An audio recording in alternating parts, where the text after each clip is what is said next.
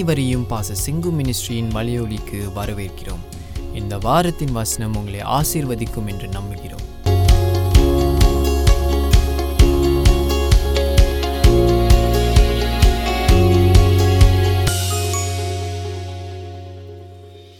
நாம் கடந்த சில ஆஹ், வாரங்களாக ஏசியாவின் புஸ்தகத்திலே ஆஹ், நாம் இப்படியாக we are learning the book of Isaiah அதில் வந்து நான் சொன்னேன் ஏசியா வந்து கிட்டத்தட்ட ஒரு நாலு ராஜாக்களுக்கு கீழே யூடேயா அரசு இருந்தபோது இந்த நாலு ராஜாக்கள் காலங்களிலே ஐசியா தீர்க்க தரிசனம் சொல்லுகிறான் அவன் சொல்கிற தீர்க்க தரிசனம் நிறைய நேரங்களில் ஐசாயா வாஸ் ப்ராஃபஸாய் தீர்க்க தரிசனம் சொல்லும்போது அது மக்கள் கேட்கக்கூடியவர்களாக இல்லை ராஜாக்கள் கேட்கக்கூடியவர்களாக இல்லை. அதனால் ஒரு ஊழியம் கொஞ்சம் கடினமான ஊழியம் என்று பார்க்கிறோம். அதே நேரத்தில் இந்த ஏசியா வந்து புஸ்தகம் ஏன் இம்பார்ட்டன்னா அது பழைய ஏற்பாட்டின் அந்த காலத்தில் அங்கே நடைபெற்று கொண்டிருக்கிற அந்த சரித்திர நிகழ்வுகளுக்கு தக்கதாய் இவன் தீர்க்க தரிசனம் சொன்னாலும் எதிர்காலத்தையும் குறித்தும் அவன் காலங்களுக்கு அப்புறம் நூற்றி ஐம்பது வருஷம் இரநூறு வருஷத்துக்கு அப்புறம் உள்ள செய்திகளை பேர சொல்லி கூட சொல்றான். இதுதான் பெரிய ஆச்சரியம். ஐசா புஸ்தகத்துல இருக்கக்கூடிய ஆச்சரியம் இதுதான். அதாவது ஒரு ஒரு வருஷத்துக்கு அப்புறம் சொல்ல முடியும் ரெண்டு மூணு வருஷம் திருக்க தீர்க்க சொல்லலாம் அப்படின்னு நம்ம நினைச்சா கூட இவன் ரொம்ப அதெல்லாம் கடந்து நூத்தி ஐம்பது வருஷம் இருநூறு வருஷத்துக்கு அப்புறம் உள்ள நிகழ்ச்சிகளை அவன் முன் குறிக்கிறான். அது மட்டுமல்ல அதுக்கப்புறம் இயேசு கிறிஸ்துவ பற்றி வரப்போகிற கிறிஸ்து வரப்போகிற மேசியாவை குறித்து அவ்வளவு காரியங்கள் அவன் பேசுறான். இன்ஃபேக்ட் யோவான் தீர்க்கதரிசி யோவான் ஸ்நானக சாரி யோவான் அப்போஸ்தலன் கூட அவனுடைய சுவிசேஷ புஸ்தகத்துல அவன் என்ன சொல்றான்னா ஏசையா இயேசுடைய நாட்களை மகிமையை கண்டார் என்று சொல்றான். அப்ப அந்த ஐசையாவுக்கு அவன் காலத்தில் உள்ள காரியங்கள் அவனுக்கு அப்புறம் நடக்க போற காரியங்கள் அதுக்கு இன்னும் அற்பாற்பட்டு ஐநூறு அறுநூறு ஆண்டுகளுக்கு அப்புறம் உள்ள காரியங்கள் இதெல்லாம் சொல்றான். இயேசுவை பற்றி சொல்கிறான் அப்போ it's a very um, a person who is com- uh, is presenting a very complex book. Isaiah என்பது ஒரு ஆழமான புஸ்தகம். பலவிதமான தீர்க்க தரிசனம். ஒரே ஒரே தீர்க்க தரிசனம் உடனே நடக்கும். அதே தீர்க்க தரிசனம் வரப்போகிறதையும் சொல்லும். இது தேவனால தான் முடியும். தேவ வல்லமையினால தான் முடியும். அதனால தான் நாம் அதை கற்றுக்கொள்வது ரொம்ப இம்பார்ட்டன்ட் லேர்ன் பண்ணுறது நல்லது. நம்ம கடந்த சில வாரங்களாக என்ன பார்த்தோம்னா முதல் அஞ்சு அதிகாரம் குறித்து நான் சொன்னபோது த ஃபர்ஸ்ட் ஃபைவ் chapters முதல் அஞ்சு அதிகாரம் ஏசியாவுடைய சூழ்நிலை அவனுடைய தேசத்தின் தூள் சூழ்நிலை இதை குறித்து அவன் குறிப்பிடுகிறான்.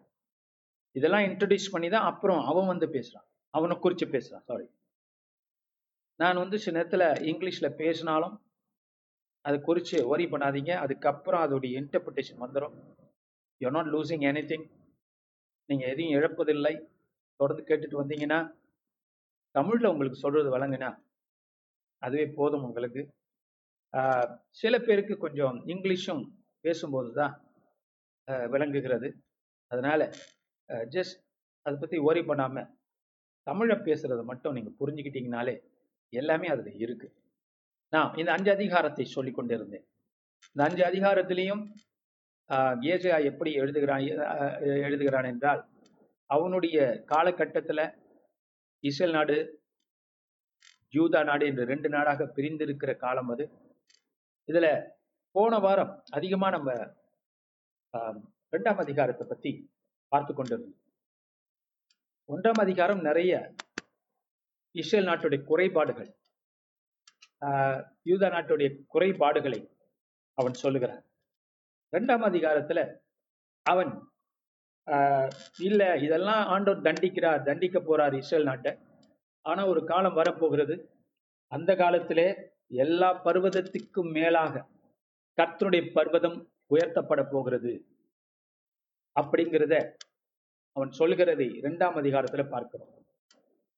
ஆக ஆஹ், இந்த நாள்ல இந்த வேத பகுதி என்பது முத நீங்க வேதத்தை புரிஞ்சுக்கிட்டாதான் நீங்கள் தேவனுடைய காரியங்களை செய்ய முடியும். வேதத்தை தெரியாத போது எப்படி நீங்க ஆண்டவருடைய காரியங்களை செய்ய போறீங்க?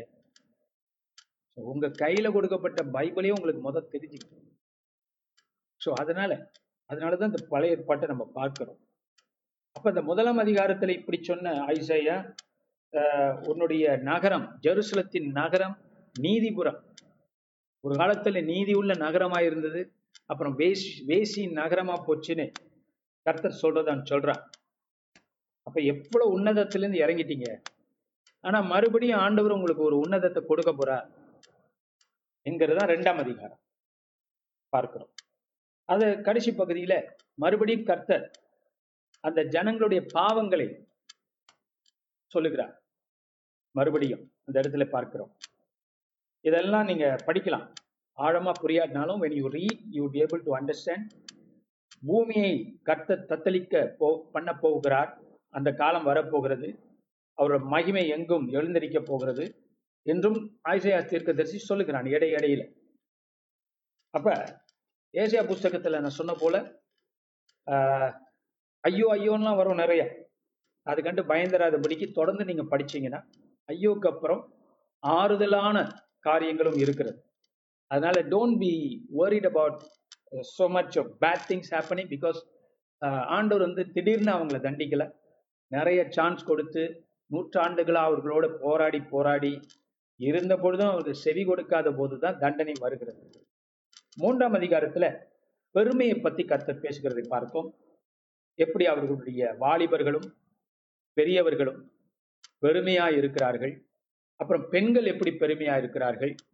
அது எப்படி அவங்களுடைய உடை அடங்கா அலங்காரத்தில் வெளிப்படுகிறது என்கிறதெல்லாம் ஆண்டவர் பேசுகிறார்.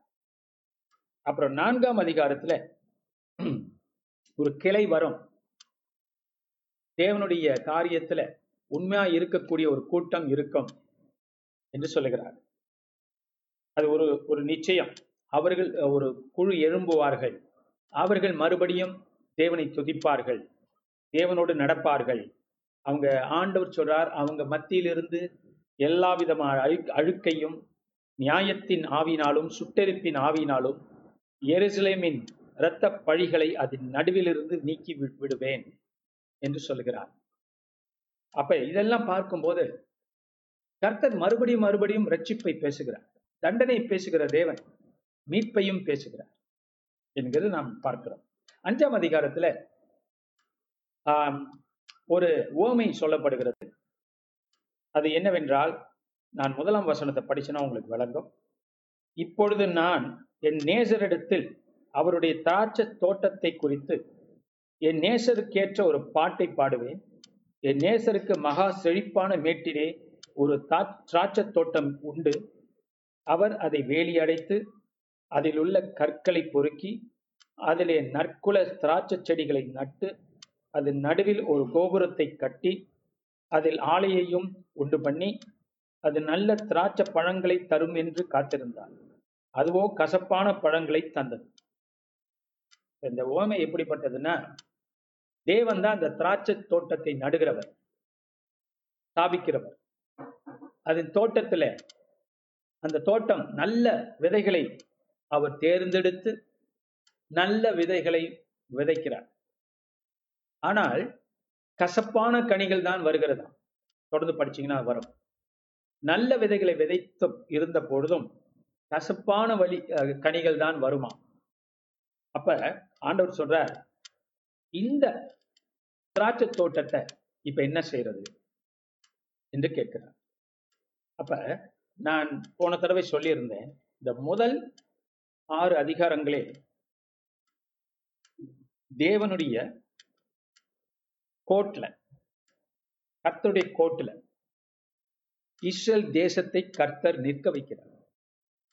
நின்று என்ன கேட்கிறார்?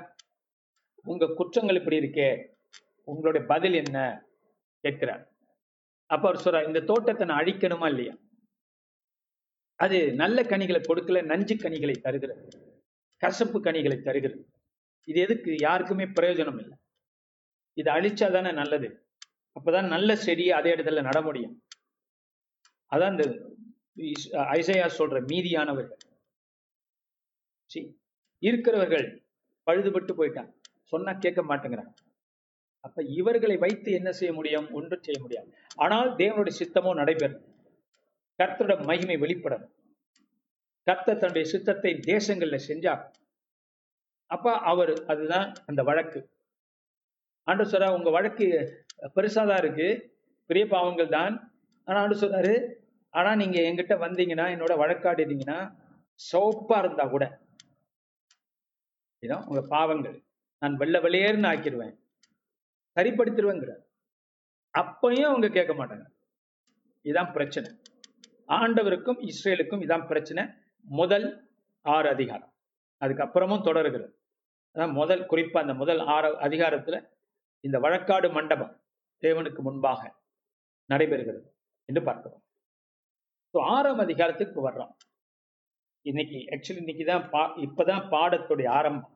இன்றைய பாடத்துடைய ஆரம்பம். நான் அதை தமிழில் வாசிக்கிறேன். ஏன்னா வாசிச்சாதான் ஆஹ், நீங்களும் ஃபாலோ பண்ணுங்க. ஐசாயா சாப்டர் சிக்ஸ் உசியா ராஜா மரணம் அடைந்த வருஷத்தில் ஆண்டவர் உயரமும் உன்னதமுமான சிங்காசனத்தின் மேல் வீச்சிருக்க கண்டேன். அவருடைய வஸ்திர தொங்கலால் தேவாலயம் நிறைந்திருந்தது. சேராபீன்கள் அவருக்கு மேலாக நின்றார்கள். அவர்களில் ஒவ்வொருவனுக்கும் அவ்வாறு செட்டைகள் இருந்தன. அவனவன் இரண்டு செட்டைகளால் தன் தன் முகத்தை மூடி இரண்டு செட்டைகளால் தன் தன் கால்களை மூடி இரண்டு செட்டைகளால் பறந்து ஒருவரை ஒருவர் நோக்கி சேனைகளின் கர்த்தர் பரிசுத்தர் பரிசுத்தர் பரிசுத்தர். பூமி அனைத்தும் அவருடைய மகிமையால் நிறைந்திருக்கிறது என்று கூப்பிட்டு சொன்னார்கள். கூப்பிடுகிறவர்களின் சத்தத்தால் வாசல்களின் நிலைகள் அசைந்து ஆலயம் புகையினால் நிறைந்தது. அப்பொழுது நான் ஐயோ அதமானேன் நான் அசுத்த உதடுகள் உள்ள மனுஷன் அசுத்த உதடுகள் உள்ள ஜனங்களின் நடுவில் வாசமாய் இருக்கிறவன் சேனைகளின் கர்த்தராகிய ராஜாவை என் கண்கள் கண்டதே என்றான். அப்பொழுது சேராபீன்களில் ஒருவன் பலிபிடத்திலிருந்து தன் கையிலே பிடித்த குரட்டால் ஒரு நெருப்பு தழலை எடுத்து என்னிடத்தில் பறந்து வந்து அதனால் என் வாயை தொட்டு இதோ இது உன் உதடுகளை தொட்டதினால் உன் அக்கிரமம் நீங்கி உன் பாவம் நிவர்த்தியானது என்றான். பின்பு யாரை நான் அனுப்புவேன்? யார் நமது காரியமாய் போவான்? என்று உரைக்கிற ஆண்டவருடைய சத்தத்தை கேட்டேன். அதற்கு நான் இதோ அடியேன் இருக்கிறேன் என்னை அனுப்பும் என்றேன். அப்பொழுது அவர் நீ போய் இந்த ஜனங்களை நோக்கி நீங்கள் காதார கேட்டும் உணராமலும் தன்னாறு கண்டும் அறியாமலும் இருங்கள் என்று சொல். இந்த ஜனங்கள் தங்கள் கண்களினால் காணாமலும் தங்கள் காதுகளினாலும் காதுகளினால் கேளாமலும் தங்கள் இருதயத்தினால் உணர்ந் உணர்ந்து குணப்படாமலும் நான் அவர்களை ஆரோக்கியமாக்காமலும் இருக்க நீ அவர்கள் இருதயத்தை கொழு கொழுத்தாக்கி அவர்கள் காதுகளை மந்தப்படுத்தி அவர்கள் கண்களை மூடிப்போடு என்றார். Amen. ஆக நான் அடுத்ததையும் படிச்சிடுறேன் அடுத்த பதினொன்னுலேருந்து பதிமூணு வரைக்கும் ஆறாம் அதிகாரத்திலிருந்து அப்பொழுது நான் ஆண்டவரை எதுவரைக்கும் என்று கேட்டேன் அதற்கு அவர் பட்டணங்கள் குடியில்லாமலும் வீடுகள் மனுஷ சஞ்சாரம் இல்லாமலும் பாழாகி பூமி அவாந்தர வெளியாகி கர்த்தர் மனுஷரை தூரமாக விளக்குவதினால் தேசத்தின் நடுமை நடுமையிலும் முற்றிலும் வெறுமையாக்கப்படும் வரைக்குமே. ஆகிலும் அது இன்னும் பத்தில் ஒரு பங்கிருக்கும். அதுவும் திரும்ப நிர்மூலமாக்கப்படும். கர்வாலி மரமும் அரச மரமும் இலையற்று போன பின்பு அவைகளின் அடிமரம் இருப்பது போல அதன் அடிமரமும் பரிசுத்த வித்தாயிருக்கும் என்றார். ஓகே. ஏசையா ஆறாம் அதிகாரம் முழுதும் படிச்சிட்டோம். இதுல என்ன நடக்குது சம்பவம் என்னவென்றால் ஏசியா தீர்க்கதரிசி தேவாலயத்துக்கு செல்லுகிறார். இந்த மாதிரியான சூழ்நிலைகளில தேசம் இப்படி இருக்கிற சூழ்நிலைகளில அவன் தேவாலயம் செல்கிறான். அந்த தேவாலயத்திலே அவன் காண்கிற காட்சி இங்கே எழுதப்பட்டிருக்கு. இது ஒரு முக்கியமான சம்பவம். ஏசியாவில இது திரும்ப திரும்ப படிக்கணும் நீங்க. படிக்கும்போது நிறைய காரியங்கள் உங்களுக்கு விளங்கும். இந்த காட்சி அவனுடைய அழைப்பு. அவன் ஏன் தீர்க்கதரிசியாக மாறினான்? என்பதற்கான கா காரண காரியங்கள் அழைப்பு இங்கே குறிக்கப்பட்டிருக்கு எப்படி அழைக்கப்பட்டான்? எதனாலங்கிறது வந்து நம்ம பார்த்துட்டோம். அஞ்சு அஞ்சு அதிகாரம். ஆறாம் அதிகாரத்துல எப்படி அவன் அழைக்கப்பட்டான்? அதுலயும் எதனால அழைக்கப்பட்டான்னு சேர்ந்துதான் வருது காரணம் இல்லாம இல்லை. அப்ப முதல் வசனம் பார்த்தோம்னா உசியா ராஜா மரணமடைந்த வருஷத்தில் ஆண்டவர் உயரமும் உன்னதமுமான சிங்காசனத்தின் மேல் வீற்றிருக்க கண்டேன். அப்படி என்றால் உலகத்துல அவன் வாழ்ந்து கொண்டிருக்கிற யூதா கா- யூத ராஜ்யத்துடைய ராஜா இறந்துட்டான். அவன் பேர் உசியா. அந்த உசியா இறந்துட்டான். இறந்த பிற்பாடு கர்த்தர் என்ன காட்டுகிறார்? ஊசியா இறந்தாலும் யூதாவின் ராஜா நான் இருக்கிறேன் சிங்காசனத்திலே அமர்ந்திருக்கிறேன் ஜெருசலத்தின் தேவன் உயிரோடு இருக்கிறேன் ஜெருசத்துல அமர்ந்திருக்கிறேன் என்று தன்னை தேவன் அடையாளப்படுத்துகிறார். ராஜாவாக. அதான் சிங்காசனம் காட்டப்படுகிறது. இது எதை குறிக்கிறது? பரலோகத்திலே தேவன் வீச்சிருக்கிறார் சிங்காசனத்திலே அமர்ந்திருக்கிறார். ஆட்சி புரிகிறார். ஆட்சி அவர் கையில தான் இருக்கு உண்மையிலே. மனிதனோட கைகள் அல்ல. என்னதான் தாவிதின் புத்திரர்கள் தான் ஆண்டு கொண்டிருந்தாலும் அவன் வம்சத்தா தாவிதின் வம்சத்தை ஆண்டு கொண்டு இருந்தாலும் உண்மையான ஆட்சியாளர் நான் தான் என்று தேவன் தன்னை வெளிப்படுத்துகிறார். அப்ப தேசங்கள் பயப்பட வேண்டியதில்லை அவரை நோக்கி பார்க்கட்டும். யூதா அவரை நோக்கி பார்க்கட்டும் இஸ்ரேல் அவரை நோக்கி பார்க்கட்டும். நானே ராஜா என்று தேவன் தன்னை அடையாளப்படுத்துகிறதை பார்க்கிறோம். ஒன்றாம் வசனத்தை பார்க்கிறோம். So earthly king died but god showed him as a heavenly king. In charge of everything அதான் இங்க நடைபெறுகிறது. பூமிக்குரிய ராஜா மறித்துட்டார். மறிச்சுட்டு இன்னொருத்தர் வந்துட்டார். அப்படி என்றால் இந்த ஜனங்கள் இந்த தேசம் அந்த உசியா ராஜாவை ரொம்ப நம்பி இருந்தாங்க அந்த அந்த தலைவர் தான் அந்த ராஜா தான் நாட்டை காப்பாற்றுகிறார் எங்களை காப்பாற்றுகிறார் நம்பி அப்ப அந்த அந்த அதிகப்படியான அந்த நம்பிக்கை மனிதர்கள் மேல் வைக்கும் போது அதுல அவங்க பாதிக்கப்படுறதை பார்க்கிறோம் மனிதர்கள். ஸோ நம்ம நம்பிக்கை தேவன் என்கிற ராஜா மேல இருக்கணும். அரசாங்கத்து மேல இல்ல. அதிகாரங்கள் மேல அல்ல என்கிறதை இந்த நாம் பார்க்கிறோம். பாடமாக பார்க்கிறோம். இரண்டாம் வசனம். சேராபின்கள் அவருக்கு மேலாக நின்றார்கள். அவர்களில் ஒவ்வொருவனுக்கும் அவ்வாறு சட்டைகள் இருந்தன. அவனவன் இரண்டு சட்டைகளால் தன் தன் முகத்தை மூடி இரண்டு சட்டைகளால் தன் தன் கால்களை மூடி இரண்டு சட்டைகளால் பறந்து.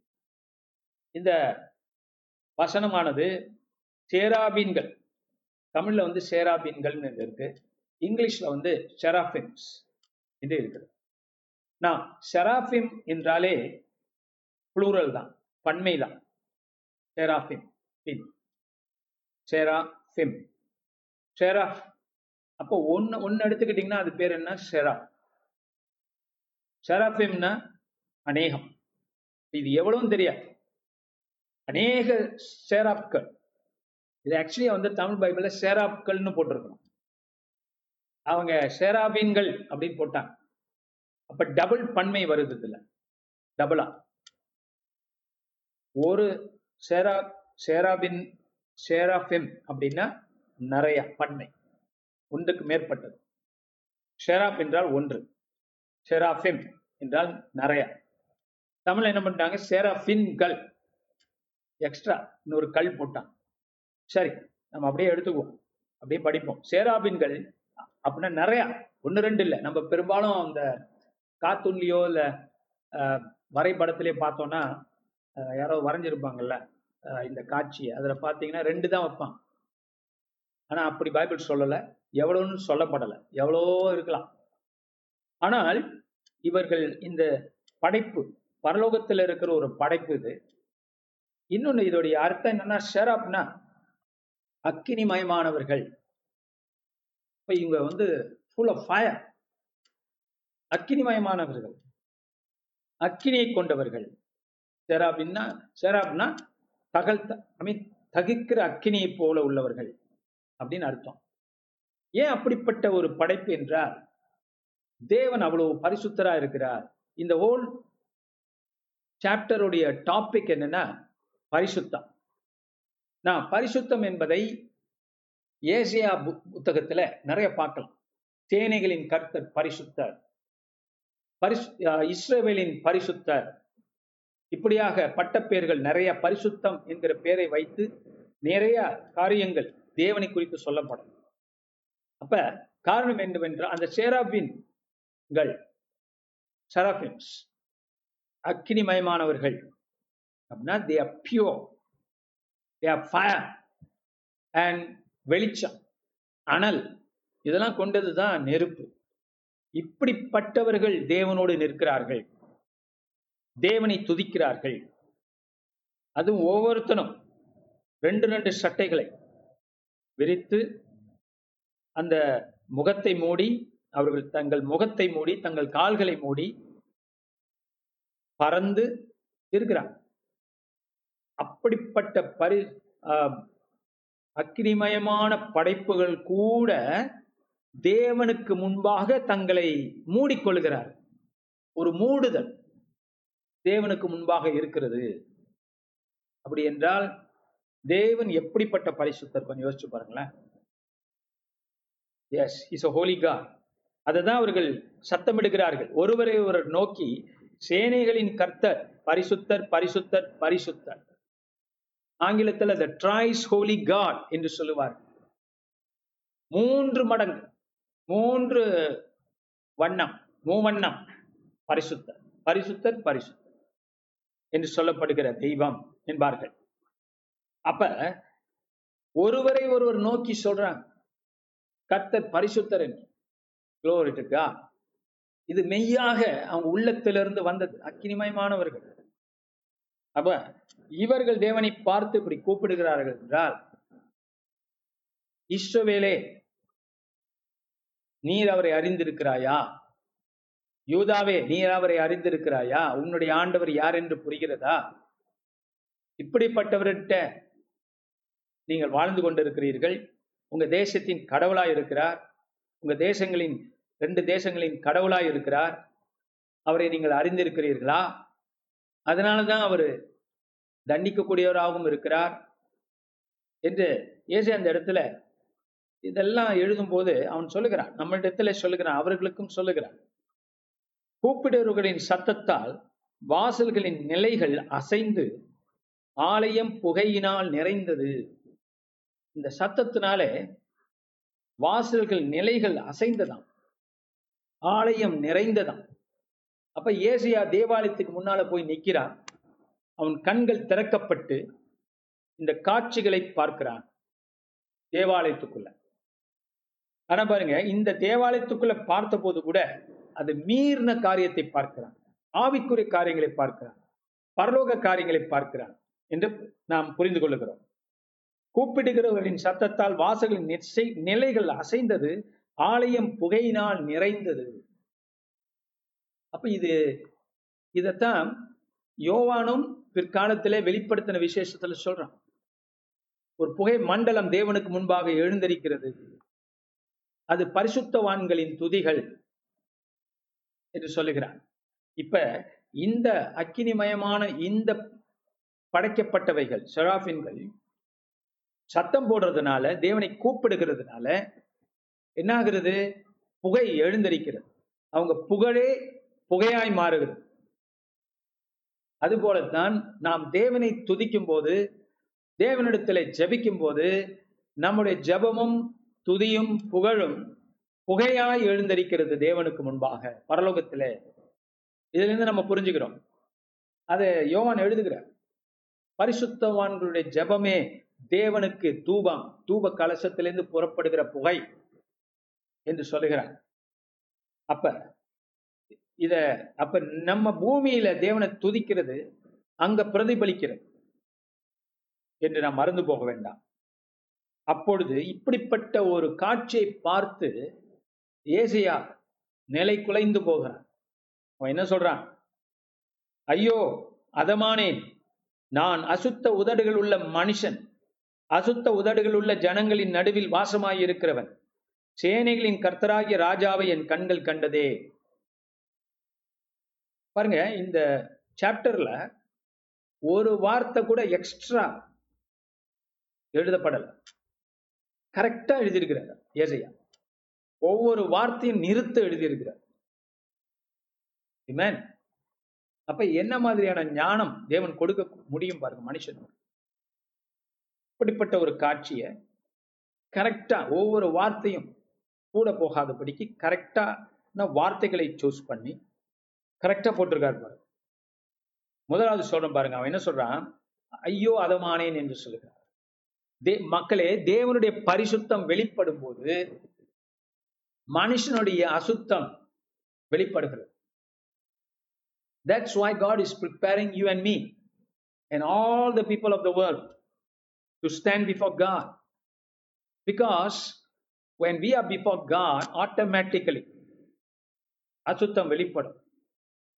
அதனாலதான் ஆண்டவர் பாவ மன்னிப்பை அருளி தேவனுக்கு முன்பாக நிற்கக்கூடிய தகுதியை நமக்கு தந்து நம்மளை தயார்படுத்தி கொண்டிருக்கிறார். உலகத்தையும் கூப்பிடுகிறார். தேவனை சந்திக்க தயாராகுங்கள் என்று சொல்லுகிறார். ஐயோ அதமானே முடிஞ்சிச்சே இது அவனோட ஆயிசையா தண்ணி சொல்லுகிறான் எதனால? நான் அசுத்த உதடுகள் உள்ள மனுஷன். அவன் முதல்ல சொன்னது வந்து பாருங்க அவன் இருதயத்தை கூட அவன் சொல்லல. அவன் முதல்ல என்ன சொல்றான்? வாயின்னு சொல்லிட்டான். நான் அது அசுத்த உதடுகள் உள்ள மனுஷன் ஆண்டவரே என்று சொல்லுகிறான். ஏன் அசுத்த உதடுகள் உள்ள மனுஷன் என்று சொல்லுகிறான்? இருதயம் சொல்லல. ஏன்னா உள்ளத்தின் நிறைவினால் இருதயத்தின் நிறைவினால் வாய் பேசும். சில பேர் சொல்லுவாங்க உள்ள ரொம்ப சுத்தம் பாஸ்டர். வாய் தான் கொஞ்சம் கிக்கி கிக்கிரி புக்கிரி பண்ணது. எதையாவது பேசிடுறேன். அப்படி இல்லை. உள்ளத்தின் நிறைவினால் வாய் பேசுகிறது இல்லவா அதனால இந்த இடத்துல ஏசியா வந்து உள்ளத்தை சொல்லல வாயே சொல்லிட்டான். என் வாய் சுத்தமா இருந்தா அது இருதயம் சுத்தமா இருக்கிறதுக்கு அறிகுறி. அதனால எஸ்கேப் ஆக முடியாது. எந்த மனுஷனும். ஏச சொன்ன பாருங்க நான் அசுத்த உதடுகள் உள்ள மனுஷன். சொல்லிட்டான். அசுத்த உதடுகள் உள்ள ஜனங்களின் நடுவில் வாசமாயிருக்கிறவன். நான் மட்டும் இல்ல ஆண்டவரே என்னை சுற்றி இருக்கிற தேசம் ஜனங்கள் குலம் கோத்திரம் தேசம் யாவும் அசுத்த உதடுகள் உள்ள மனிதர்கள் மத்தியிலே வாழ்ந்து கொண்டிருக்கிறேன். உன்னுடைய பரிசுத்தத்தை என் கண்கள் கண்டிருக்கிறது இப்பொழுது. அது காணும் பொழுது என்னுடைய அசுத்தம் வெளியாகிறது. இங்க தேசத்துடைய அழுத்து அழுக்கு அசுத்தம் வெளியாகிறது என்று சொல்லுகிறார். இல்லையா? அப்ப இன்னொன்னு பார்க்க வேண்டும். இரண்டாவதாக Isaiah here represents the kingdom of Judah யூத தேசத்தின் பிரதிநிதியாக அவன் நிற்கிறான். அந்த ஜனங்களுக்கு நான் அவன்தான். அவன் தான் ரெப்ரசன்டேட்டிவ் இப்ப. என்னோட ஜனங்களும் இப்படித்தான் அவன் சொல்லும் பொழுது தன் ஜனங்களுடைய பாவத்தை சொல்லுகிறான் எங்க ஜனங்கள் இப்படியாக இருக்கிறார்களே. இஸ்ரவேலின் தேவனை கடவுளாக கொண்ட ஜனம் இப்படி இருக்கிறதே என்று சொல்லி தேவனிடத்தில் அறிக்கை பண்ணுகிறார் so is is becomes automatically representative of God for I mean representative for Israel for Judah in this case so சேனைகளின் கர்த்தராகி ராஜாவை என் கண்கள் கண்டதே என்று சொல்லுகிறார். இப்படிப்பட்ட ஜனங்கள் வாழ்கிற இந்த தேசத்திலே வாழ்ந்து கொண்டிருக்கிற எனக்கு நானும் அசுத்தமானவன் என்னை சுற்றி உள்ளவர்களும் அசுத்தமானவர்கள். ஆனால் என் கண்கள் ராஜாவை கண்டதே என்று சொல்லுங்க த ஹோலினஸ் ஆஃப் காட் தேவனுடைய பரிசுத்தம் மனுஷருடைய தீமைகளை வெளியாக்குகிறது. நமக்கே அந்த அறிவு அப்போ வருகிறது.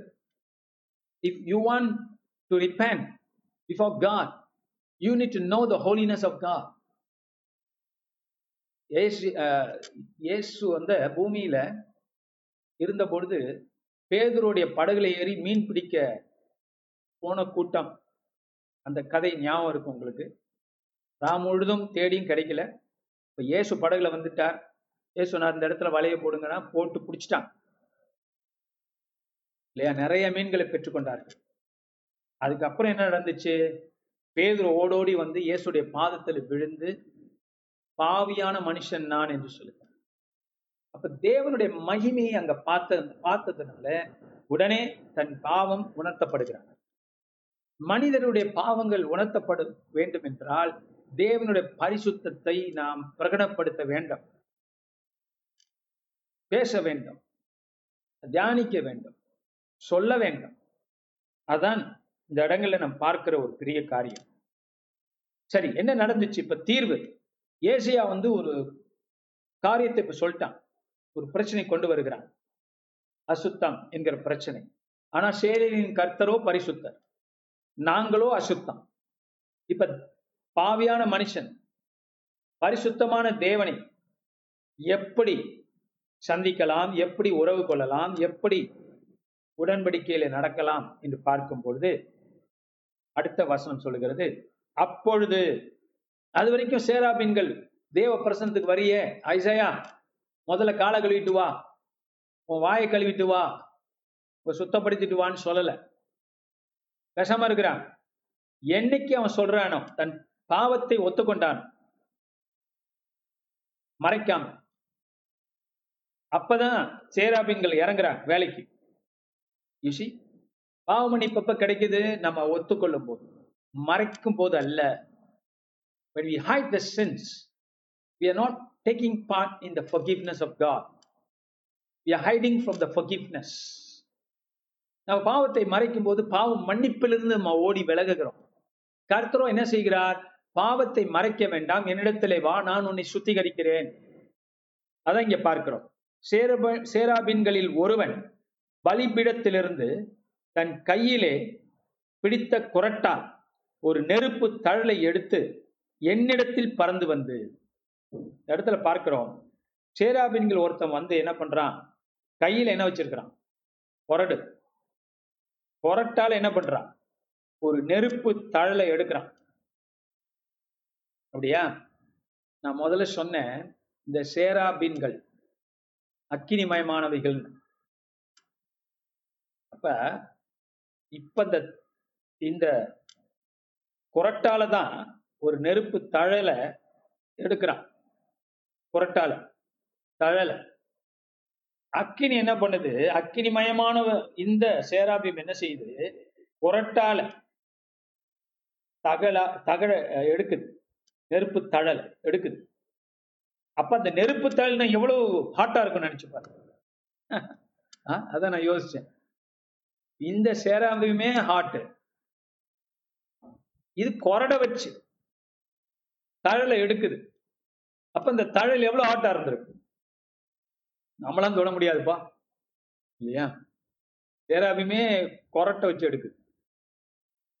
அப்ப அதை எடுத்து எங்க வருது? நேரா ஏசியா கிட்ட வந்து ஏசியா நாவில வைக்குது. தொட்டு வாயை தொட்டு. இதோ இது உன் உதடுகளை தொட்டதினால் உன் அக்கிரமம் நீங்கிற்று. ஏசியாக்கு எப்படி இருந்திருக்கும் பாருங்க. இதுவே கொரட்டை எடுத்து தான் அதை தொடுது. அதை எடுத்து உன் வாயில வைக்குது. ஹalleluya அப்ப எப்பேற்பட்ட ஒரு சுத்திகரிப்பு அந்த இடத்துல நடக்குது எப்பேற்பட்ட ஒரு தரிசனம் நடக்குது.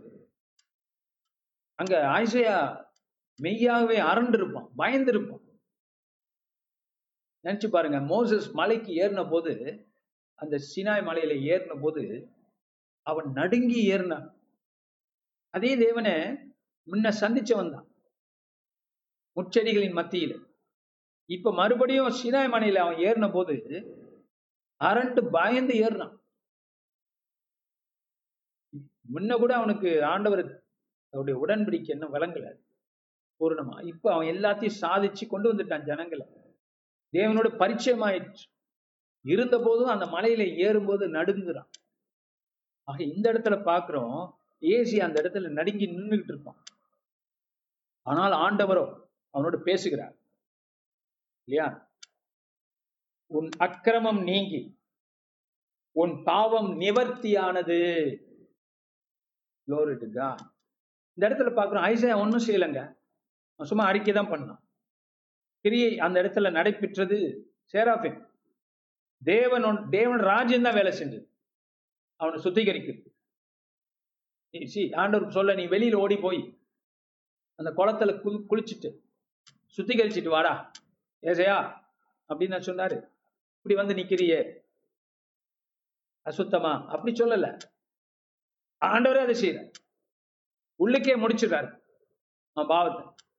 அது போலதான் கர்த்தர் நம்மை சிலுவையில நமக்கு எல்லாம் முடிச்சிட்டார். அவரே முடிச்சிட்டார்.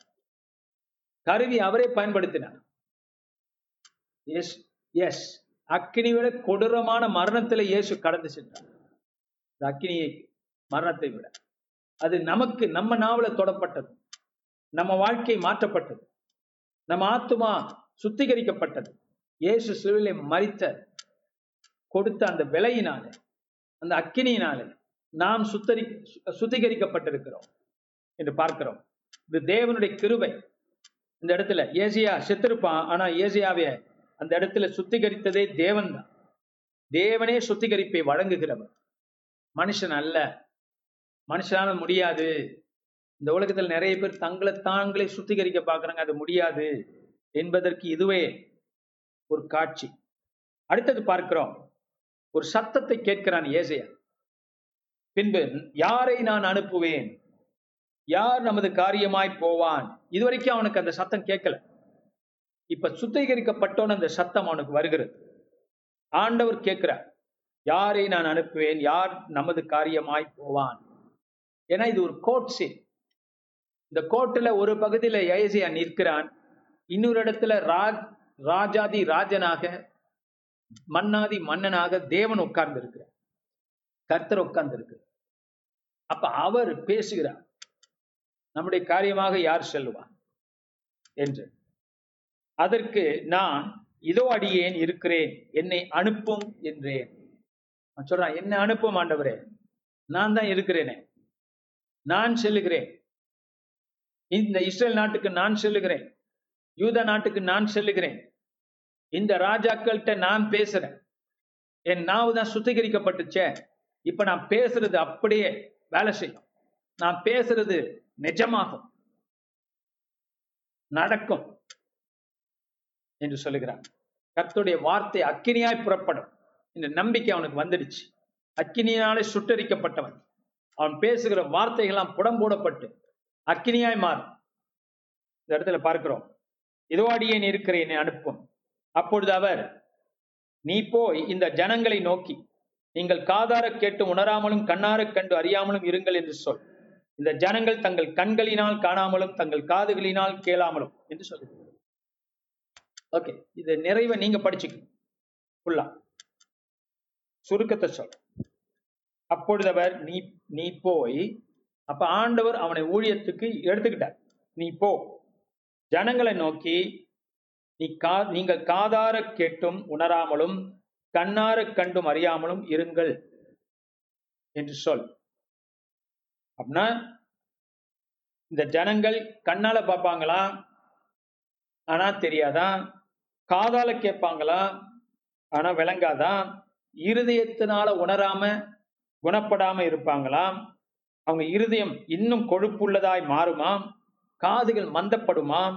கண்கள் இன்னும் அதிகமாய் மூடுமாம் அது வரைக்கும் நீ பேசிட்டு அவங்கள்ட்ட பேசு. உன்னோட ஊழியம் இதுதான் அப்படிங்கிற. அப்படின்னா என்ன அர்த்தம்? உன்னுடைய ஊழியம் என்பது சக்சஸ் இல்ல. மனுஷ பிரகாரமான சக்சஸ் கிடையாது.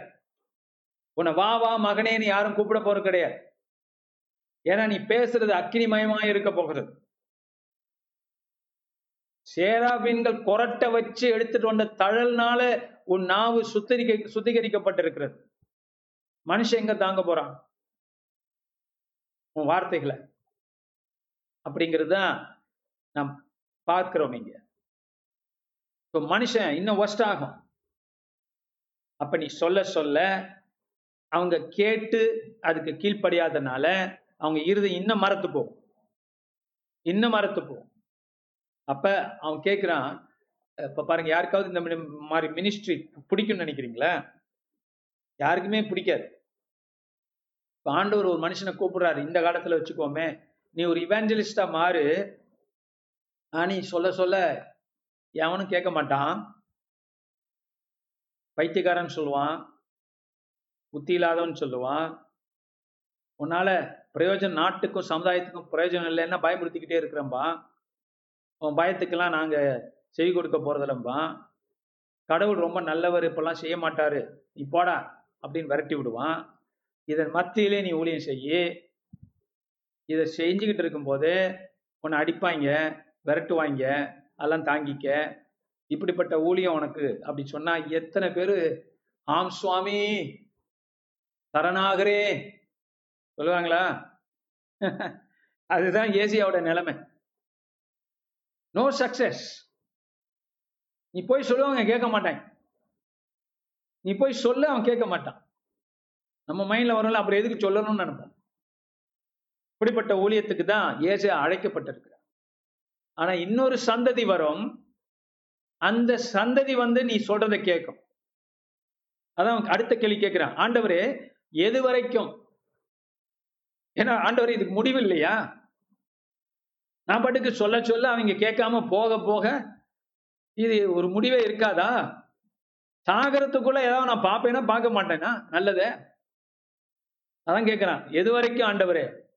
அதற்கு அவர் பட்டணங்கள் குடியில்லாமலும் வீடுகள் மனுஷ சஞ்சாரம் இல்லாமலும் பாழாகி பூமி அவாந்தர வெளியாகி கர்த்தர் மனுஷனை தூரமாக விளக் விளக்குவதினால் தேசத்தின் நடுமையிலும் முற்றிலும் வெறுமையாக்கப்படும் வரைக்குமே அதிலும் அது இன்னும் பத்தில் இப்படியெல்லாம் ஆகி பட்டணம்லாம் குடியில்லாம போய் வீடுகள் எல்லாம் மனுஷன் இல்லாம போய் பூமி வந்து வனாந்தரமா மாறி மனுஷன் ஓடி ஓடி ஒளிஞ்சுக்கிட்டு இருக்கிற நிலைமையில தேசமெல்லாம் வெறுமையா இருக்கும்போது அப்பையும் இல்ல முடிவு.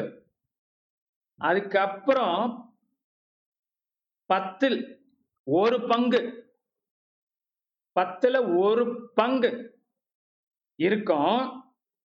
ஆனா அதுவும் நிர்மூலமாகிடும் அவர் என்ன என்ன அப்புறம் என்னது?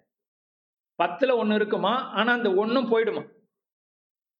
கம்ப்ளீட் பினிஷ் ஆனால் பதிமூன்றாம் வசனம் சொல்லுது பாருங்க. ஆகிலும் அதில் இன்னும் பத்தில் ஒரு பங்கு இருக்கும். அதுவும் திரும்ப நிர்மூலமாக்கப்படும். பத்துல ஒன்றும் போயிடும். கர்வாலி மரமும் அரச மரமும் இலையற்று போன பின்பு கர்வாலி மரம் அரச மரம் இலையற்று போய் எல்லாம் முடிஞ்ச பிற்பாடு ஒரு அடி மரம் கண்ணுக்கு தெரியாதபடி ஒரு அடி மரம் இருக்குமா? அது பரிசுத்த வித்தா இருக்குமா? அந்த வித்து மறுபடி உருவாகி மரமாகும். அது வரைக்கும் ஏசையா நீ போய் தீர்க்கறத சொல்லுடா. என்னையே நான் சொல்லியே கேட்கல நீ சொல்லியும் கேட்க மாட்டாங்க இருந்தாலும் போய் சொல். அதுதான் பேச்சு. இந்த வசனங்களை தான் இயேசும் கோட் பண்றார். ஏன்னா இயேசு கிறிஸ்து பிற்காலங்களில் வந்து அவரும் தீர்க்கதர்சன ஊழியத்தை செய்த பொழுது சொன்னார் இந்த கண்கள் மூடுகிறது காது கேட்க மாட்டேங்கிறது இருதயம் தடித்து போயிருக்கிறது இந்த ஜனங்கள் திருந்த மாட்டேங்கிறாங்கன்னு இயேசு இயேசுவானவர் ஏசாயா தீர்க்க தரிசன இந்த வசனங்களை கோட் பண்ற பவுலும் ஊழியத்துல கோட் பண்ற ஆனால் பாருங்க இந்த அரச மரம்லாம் அடிமர கர்வாலி மரம் எல்லாம் போன பிற்பாடு ஒரு அடி மரம் என்பது வித்து. அது அந்த தலைமுறையில பார்க்க முடியாது. அப்படின்னு ஆண்டோட்ட ஆண்டோர் ஏசாட்ட என்ன சொல்றாரு? உன் தலைமுறையில நீ ரொம்ப ஒண்ணும் பாத்திர மாட்டேன். அது வித்துடா. அடிமரம்டா அது இன்னும் நாட்கள் ஆகும். வளர்றதுக்கு அந்த காலம் வரும். இன்னொரு ஜெனரேஷன் வரும். உன் புத்தகத்தை தூசி தட்டி ஒருத்தர் படிப்பார். எங்க படிப்பார்? நேசரத்தூர்ல படிப்பார். அந்த ஜனங்களும் இப்ப இருக்கிற ஜனம் மாதிரி இருக்கும். அப்படிப்பட்ட காலங்கள் வரப்போகுது. மேசியாவின் காலங்கள் வரப்போகுது. இன்னொரு ஜெனரேஷன் உருவாகும். மேசியாவின் பிள்ளைகள் நீங்களும் நானும் வருகிற காலங்கள் வரும். நாம தான் அந்த அடிமரம். ஹalleluya. எல்லாம் பட்டு போய் எல்லாம் முடிஞ்சு. மனுஷன் ஒண்ணுமே முடியாதுன்னு நினைக்கிற நேரத்துல ஒரு பரிசுத்த வித்து ஒரு அடி மரம் கர்த்தரை நம்போ என்று நம்புகிற ஜனம் நீங்களும் நானும். இவனா கால் டு பிலீவ் கா தேவனை நம்பும்படிக்கு கர்த்தர் அழைத்திருக்கிறார். கொஞ்சம் கொஞ்சம்னா சில பேர் அப்படியே இதாயிடுறீங்க டென்ஷன் ஆயிடுறீங்க. இதெல்லாம் தாங்கு தாங்குகிற இருதயம் இல்லைன்னா இப்படி. இங்க பாருங்க ஏசியாவோட இருதயத்தை கர்த்தர் அந்த நாள்ல மாத்திட்டார். இந்த மனுஷன் அசுத்த உதறுகள் நாவனா இன்னைக்கு ஒண்ணு பேசி நாளைக்கு ஒண்ணு பேசி எப்படிப்பட்ட மனுஷனா இருந்திருப்பான்? இந்த ஒரு சம்பவம் மாத்திடுச்சு. ஸ்திரமுள்ளவனா மாறிட்டான். மாற்றப்பட்டு போயிட்டான். இதாங்க இந்த ஏசி ஆறாம் அதிகாரம். உங்களுக்கு விளக்கி இருக்கிறேன். குளோரிட்டுக்கா அப்ப ஏசியோட ஊழியம் இதுதான். சொல் சொல்லு சொல்லு சொல்லு. ஆனால் கேட்காமல் இருப்பார்கள் இருப்பார்கள் இருப்பார்கள். தொடர்ந்து சொல்லு சொல்லு சொல்லு. எது வரைக்கும் எல்லாம் முடியும் வரைக்கும். ஆனா பயப்படாத. ஒரு அடிமரத்தை நான் வச்சிருக்கிறேன். ஒரு கிளை இருக்கும் அதான் ஏசாவுக்கு கொடுக்கப்பட்ட நற்செய்தி கெட்ட செய்திகளின் மத்தியிலே நற்செய்தி முளைக்கும் என்கிற நல்ல செய்தி ஏழாம் அதிகாரத்துக்கு வருவோம். ரொம்ப இன்ட்ரெஸ்டிங்கான சாப்டர் ஏழு எட்டு ஒன்பது இது வேத பாடமா இருக்கிறதுனால யூ பி இட்ஸ் ஓகே வீட்டை உட்காந்து என்ன செய்ய போறீங்க? இல்லைன்னா ஒரு சினிமா போடுவீங்க ஒரு வடிவேலு ஜோக்கு போடுவீங்க. எதுக்கு அதெல்லாம்? இன்னும் கொஞ்சம் படிக்கலாம் இல்லையா? அதனால இப்ப எல்லாம் வீட்டுக்குள்ள அடைஞ்சிருக்கும் போதுதான் சில வீடுகளில் பிரச்சனையும் கூட ஆகும். ஆனா நம்ம கர்த்தருக்கு ஸ்தோத்திரம் நீங்க அடிமரம் சொல்லுங்க அடிமாறம் குளோரிட்டுக்கா உங்க அடி மரத்தை பிடிச்சிக்கிட்டு அடி வைத்த பிடிச்சிக்கிட்டு சொல்லுங்களேன். நான் ஒரு அடிமரம் அலையிலூயா தேவனுடைய விருட்சம். பரிசுத்த வித்து. இயேசுவின் நாளை பிறந்தவன். ஆவிக்குரிய ஜென்மம் எடுத்தவன். இங்க ஏழாம் அதிகாரத்தில் பாக்குறோம் இப்ப ஒரு ஆக்ஷன் இந்த ஏழு எட்டு ஒன்பது ஒரு ஆக்ஷன் டைம் ஏசியா தன்னை குறித்து இதுல இருந்து ஆறாம் அதிகாரத்தில் ஆரம்பிச்சிட்டான். தன்னை பத்தி பேசுகிறான். இடத்துல பார்க்கிறோம். உசியாவினுடைய குமாரனாகிய யோதாமின் குமாரன் ஆகாஷ் என்னும் யூதா தேசத்து ராஜாவின் நாட்களிலே ரேட்ஸின் என்னும் சிரியாவின் ராஜாவும் ரெமேலியாவின் குமாரனாகிய பெக்கா என்னும் இஸ்ரவேலின் ராஜாவும் எருசலேமின் மேல் யுத்தம் பண்ண வந்தார்கள். அவர்களால் அதை பிடிக்க கூடாமல் போயிற்று. ஓகே. நான் சொல்றேன் கவனமா கேட்டு புரிஞ்சுக்கணும். இப்ப ஏசியா இந்த ஏழாம் அதிகாரம் என்பது ஏசியா என்பவன் யோதாமின் குமாரன் ஏன்னா உசியா ராஜாவுக்கு அப்புறம் யூசியா செத்து போயிட்டான். அவனுக்கு அப்புறம் யோதாம் யோதாமுக்கு அப்புறம் யாகாஷ் இப்ப இந்த சம்பவம் வந்து ஆகாஷ் என்கிற யூசியா ஊசியாவுடைய பேரனுடைய ஆட்சியில் நடைபெறுகிறது. அந்த நேரத்துல நான் முன்னமே சொல்லியிருந்தேன் கிட்டத்தட்ட 250 ஆண்டுகள் இஸ்ரேல் நாடு பிரிஞ்சிடுச்சு. யூதாவாகவும் இஸ்ரேல் நாடு. அப்ப நார்தன் கிங்டம் சவுதன் கிங்டம் வடக்கு தேசம் வடக்கு ராஜ்யம் சவுத் தெற்கு ராஜ்யம். வடக்கு என்பது இஸ்ரேல். தெற்கு என்பது யூதா. ஓகே எங்கேயாவது எழுதிக்கிங்க பைபிள்ல எழுதிக்கிங்க. ஏன்னா ஒரே இஸ்ரேல் நாடா இருந்தது ரெண்டா பிரிஞ்சிருச்சு. இதுக்கு முன்னாடியே சரித்திரத்துல ஓகே சாலமனுக்கு அப்புறம் பிரிஞ்சிருச்சு. அப்படி வச்சுக்கோங்க. இன்னும் ஈஸியா இருக்கும் உங்களுக்கு. கிங் சாலமன் உங்களுக்கு தெரியும். தாவீதுக்கு அப்புறம் அவனுடைய மகன் ராஜ்யபாரியம் எடுத்துக்கிறான். அவன் தான் சாலமன். சாலமனுக்கு பிற்பாடு ராஜ்யம் ரெண்டு தான் போச்சு. யூதா அந்த பக்கம் இஸ்ரேல். நான் இஸ்ரேல் சொல்றது சினத்துல எப்ராஹிம் என்று வரும். பைபிள்ல. ஆண்டவர் எப்ராஹிம் சொல்லுவார். எப்- எப்ராஹிம். ரெண்டு ஒண்ணுதான். ஏன்னா எப்ராஹிம் வந்து ஒரு ஒரு இனம் கோத்திரம். ஆனா அந்த காலங்களில் காலங்கள்ல இஸ்ரேல் நாட்டில் எப்ராஹிம் கோத்திரம் தான் டாமினனா இருந்துச்சு. ஆனா ஆண்டவர் இஸ்ரேல் சொல்லுவாரு இல்ல எப்ராஹிம் சொல்லுவார் இந்த பக்கம் யூதா. ஓகே புரிஞ்சுக்கிட்டீங்க? இப்ப இந்த யூதா கோத்திரத்தோடி யோதா ராஜ்யத்தில் ராஜா பேர் என்னப்ப? நான் முதல்ல படிச்சேன். முதல்ல உசை உசைக்கியா ராஜா இறந்துட்டான். அப்புறம் அவனுடைய மகன் மகனுடைய மகன். மகனுடைய மகனுடைய பேர் என்ன? சொல்லுங்களேன். காதல் உழுவுல ஆகாஷ். ஓகே? ஆகாஷ். சரி. இந்த ஆகாஷோடைய காலங்கள்ல என்ன தெரியுமா நடக்குது? சிரியா ராஜா. சிரியா. சிரியா என்பது இன்னும் வடக்க இருக்கிறது. வட கிழக்குல இருக்கு சிரியா. இஸ்ரேலை தாண்டி வடகிழக்குல இருக்கிறது தான் சிரியா. இந்த சிரியா ராஜாவும் இந்த கீழே இருக்கக்கூடிய இஸ்ரேல் நாட்டோட ராஜாவும் யூதா ராஜாவை பிடிக்கிறதுக்கு யூதா ரா ராஜ்யத்தை பிடிக்கிறதுக்கு படையெடுத்து வர்றாங்க. அவங்க ரெண்டு பேரும் கூட்டணி அமைச்சுக்கிட்டு. ஏன்னா இஸ் யூத ராஜ்யத்து மேல அவங்களுக்கு கடுப்பு. ஆத்திரம். ஏன்னா அவங்களுக்கு வந்து அவங்க ஆட்சி அங்க நடக்கணும். ரெண்டாவது வந்து அந்த யூட ராஜ்யம் ஏன் நல்லா இருக்கு? ஒரு பொறாமை. இப்படி பல காரணம் இருக்கு நான் சரித்திர காரணம் இருக்கு. அதுக்கெல்லாம் நம்ம போக முடியாது. இல்லைன்னா சரித்திர பாடம் ஆயிடும். சுருக்கமாக பார்ப்போம். அப்ப இவங்க ரெண்டு பேரும் படையெடுத்து வரும்போது இப்ப என்னாச்சு? ரெண்டாம் வசனம் படிக்கிறேன் பாருங்க. சீரியர் எப்ராஹிமை சார்ந்திருக்கிறார்கள் என்று தாவிதின் குடும்பத்துக்கு அறிவிப்பிக்கப்பட்ட போது ராஜாவின் இருதயமும் அவன் ஜனத்தின் இருதயமும் காட்டிலுள்ள மரங்கள் காற்றினால் அசைகிறது போல் அசைந்தது. இப்ப இஸ்ரேல் நாடும் சிரியா இஸ்ரேல் சிரியா இந்த ரெண்டு நாடும் யூடா யூடா ராஜ்யத்தை அடிக்க வர்றாங்க பிடிக்க வர்றாங்க.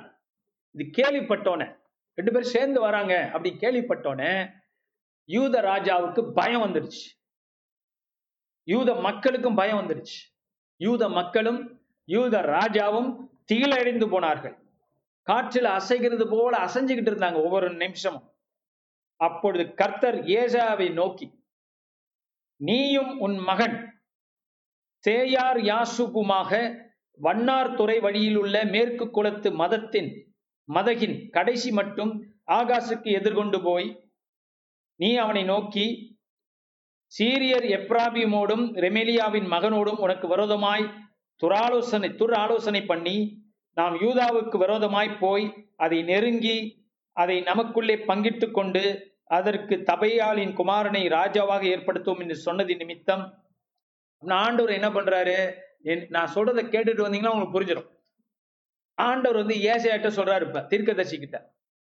தீர்க்கதரிசியே இது நடக்குது. எல்லாருக்கும் தெரியும். தீர்க்கதரிசியே ஏசையாவே நீ உன் மகனை அழிச்சிட்டு போ. இதான் ஒரு ஆச்சரியம். ஏன் ஆண்டவர் வந்து தீர்க்கதரிசி தன் மகனை அழைச்சிட்டு போற சொல்றார்? நீ உன் மகனை அழைச்சிட்டு போ. மகன் பேர் வந்து வாயில நுழையாத ஒரு பேர். சேயார் யாசுபுமா. என்னவா? சேயார் யாசு புமா இதான் அவனோட பேர். அது ஆண்டவர் வச்ச வைக்க சொன்ன பேர் தான் அது. அப்ப இந்த பயலை அழைச்சிட்டு போய் நீ எங்க போகணும்? ராஜாட்ட போ. யூத ராஜாட்ட போ. அரண்மனைக்குள்ள நொல எந்த வழியா போ? ஆண்டவர் அந்த வழியும் சொல்லி கொடுக்குற வண்ணான்க போறாங்களா அந்த வழியில உள்ள நொல மேற்கு குளத்தின் மதையின் கடைசி மட்டும் போய் நெல்லு. அங்க ராஜா வருவார். ஆகாச ராஜா வருவார். நீ அங்கிருந்து அவரோட பேசு. Glory என்று ஆண்டவர் சொல்லுகிறார். அங்க போய் என்ன சொல்லணுமா? செய்தியும் ஆண்டவர் கொடுத்துட்டார். அவங்க ரெண்டு பேரும் கூட்டணி அமைச்சுக்கிட்டு உன் நாட்டை பிடிக்க வருகிறார்கள் என்று நான் அறிவேன். நீ என்ன செய்யணும்? ஆறாம் வசனம் சொல்லுங்க நீ பயப்படாமல் அமர்ந்திருக்கப்பா. அருமையான வார்த்தை ஆண்டவர் கொடுக்குற நீ பயப்படக்கூடாது. அலையலூயா என்ன ஒரு வார்த்தை பார்த்தீங்களா? ராஜாவுக்கு தூது ஆண்டவர் தீர்க்கதரிசி மூலியமா அனுப்புற ராஜாட்ட போய் சொல்லு இதெல்லாம் நடக்குது இல்ல நீ பயப்படக்கூடாது. நீ அமர்ந்து இருக்கணும் நான் பார்த்துக்கிறோம் நான் செய்வேன். நீ அமைதியாயிரு என்று சொல்லுகிறார். இந்த இரண்டு புகையிற கொல்லிக்கட்டைகளாகிய சீரியாவோடும் அந்த ரேட்சினோடும் ரெமேலியாவின் மகனும் உண்டா கொண்ட உக்கிர கோபத்தின் நிமித்தம் உன் இருதயம் துவள வேண்டாம். ஆண்டு சொன்ன ரெண்டு கொல்லிக்கட்டைக்கு நீ எதுக்கு பயப்படுற? இல்லையா? மறு பார்த்தீங்கன்னா மறுபடியும் நெருப்பு. ஏசியாவுக்கு அந்த நெருப்பு காரியம் நல்லா விளங்கும். கண்ணால பார்த்தவன். ஆண்டவர் எவ்வளவு பெரிய அக்கினி மயமானவர் என்று அவருக்கு தெரியும். ஆண்டு சொல்றாரு இந்த ரெண்டு கொல்லிக்கட்டை வருது. இந்த சிரியா நாட்டு கொல்லிக்கட்டை இன்னொன்று வந்து இந்த இஸ்ரேல் நாட்டு கொல்லிக்கட்டை. இந்த ரெண்டு கொல்லிக்கட்டையும் வந்து வருதுனால நீ பயந்துராத. உன் இருதயம் துவள வேண்டாம். அப்ப கர்த்தராகி ஆண்டவர் என்ன சொல்றார்? அந்த ஆலோசனை நிற் நிலை நிற்பதில்லை அதன்படி சம்பவிப்பதும் இல்லை. அவங்க போட்ட பிளான் உனக்கு எதிராக உன் நாட்டுக்கு விரோதமா போட்ட எந்த பிளானும் வேலை செய்ய அப்படின்னு ஆண்டவர் கேரண்டி கொடுக்கிறார். அதுக்கு சொல்றாரு எட்டாம் வசனத்துல சீரியாவின் தலை தமஸ்கு தமஸ்குவின் தலை ரேட்சின் இன்னும் ஆறு அறுபத்தைந்து வருஷங்களில் எப்ராஹிம் ஒரு ஜனமா இராதபடி நொறுங்குண்டு போகும். ஆண்டு அந்த இடத்துல சொல்லிட்டார் இன்னும் கவுண்ட் பண்ணிக்க. கவுண்ட் டவுன் ஸ்டார்ட் அறுபத்தஞ்சு வருஷங்கள்ல இஸ்ரேல் நாடு இல்லாமல் போயிடும். யூதா இருக்கும். ஆனா இஸ்ரேல் இல்லாம போயிடும் அப்படின்னு அறுபத்தஞ்சு வருஷத்தை சொல்றார். ஆண்டவர். ஏன்னா அதுக்கு தான் ஏசியா வந்து தன்னுடைய மகனை அழிச்சிட்டு போனோம். ஏன்னா அந்த மகனுக்கு சின்ன வயசு. புரிஞ்சுக்கிட்டீங்களா? அவன் வளர்றதுக்குள்ள வளர்ந்து பெரியவனாகி வயசாகி கிழவனாகிறதுக்குள்ள இஸ்ரேல் நாடு முடிஞ்சிடும். உனக்கு எதிராக வந்தாங்கல்ல? யூதாவுக்கு விரோதமா? ஜெருசலத்துக்கு விரோதமா வராங்கல்ல? நான் அவங்கள பாத்துக்கிறேன் ஆனா டைம் இருக்கு. அறுபத்தஞ்சு வருஷம் நான் கொடுக்க போறேன் இஸ்ரேலுக்கு. அதான் எஃப்ராயிம் எஃப்ராயிம்னா இஸ்ரேல்னு வச்சுக்கோங்க. ஓகே பின்னும் பத்தாவது வசனத்துக்கு போயிருக்கிறேன். பின்னும் கர்த்தர் ஆகாஷை நோக்கி நீ உன் தேவனாகி கர்த்தரிடத்தில் ஒரு அடையாளத்தை வேண்டிக்கொள். அதை ஆழத்தில் உன்னதத்திலிருந்தாகிலும் உன்னதத்தில் இருந்தாகிலும் உண்டா கேட்டுக்கொள் என்று சொன்னார். அவனே நீ வந்து ஒரு அடையாளத்தை கேளு என்கிட்ட. ஆண்டவர் சொல்றார். நீ அடையாளத்தை கேளு. உனக்கு நம்பிக்கை கஷ்டமா இருக்குல்ல நம்புறது கஷ்டமா இருக்குல்ல? இவ்வளவு பெரிய நாடுகள் ரெண்டுதும் வந்து யூடா கொஞ்சம் கொஞ்சம் சின்னதுதான். இவங்க ரெண்டு பேரும் பலத்தோட வர்றாங்க. அவங்களுக்கு எகிப்தோட சப்போர்ட் கொஞ்சம் இருக்கு. அவங்க ரெண்டு பேரும் வராங்க. நீ அதனால நீ பயப்படுற. ஆண்டு சொல்றாரு நீ அடையாளத்தை கேள்ப்பா. அடையாளத்துக்கு. நான் கொடுக்குறேன். அந்த அடையாளம் ஆழம். நரகம் வரைக்கும் போனாலும் சரி உன்னதம். பரலோகத்து வரைக்கும் போனாலும் சரி நீ பரலோகத்தில் அடையாளம் கேட்டாலும் சரி நரகத்தில் அடையாளம் கேட்டாலும் சரி நடுவுல எங்க கேட்டாலும் சரி நான் செய்யறேன் அலையிலூயா கேட்ட அப்படிங்கிற உடனே அவன் என்னதுமா சொல்றான் அவன் சொல்றான் ஐயோயோ நான் கேட்க மாட்டேன். கர்த்தர் நான் பரீட்சையெல்லாம் பண்ண மாட்டேன். ரொம்ப பரிசுத்தம் பாருங்க. ரொம்ப நம்பிக்கை ஆண்டவர் மேல. இல்லைங்க. வாயனால சொல்றான் பயந்துட்டான். ஆண்டவர் நம்பி இப்படியெல்லாம் ஒண்ணும் செய்யாம இருக்க முடியுமா? ரெண்டு நாடு படையெடுத்து வருது. எனக்கு இவ்வளவு பிரச்சனை இருக்கு பாஸ்டர். என்ன ஆண்டவர் நம்ப சொல்றீங்களே. நான் ஏதாவது செஞ்சானுமே இன்னைக்கு ஏதாவது பண்ணணுமே. அந்த தவிப்புல இந்த ராஜா இருக்கிறான். நிறைய பேர் இருக்கலாம். உங்க வீடுகள்ல நீங்க இப்படி கூட இருக்கலாம். ஏதோ பண்ணணுமே.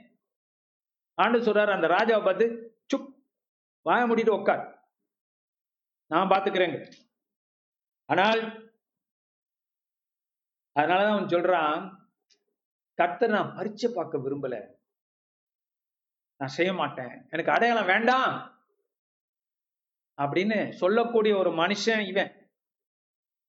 ஏன்னா அதுக்கு காரணம் உண்டு. சரித்திர காரணம். என்னன்னா அவன் உள்ளத்துல ஒரு தீர்மானம் போட்டுட்டான். அவன் என்ன செய்ய போறான்? அசிரியா ராஜா இன்னொரு தேசம் பெரிய தேசம்.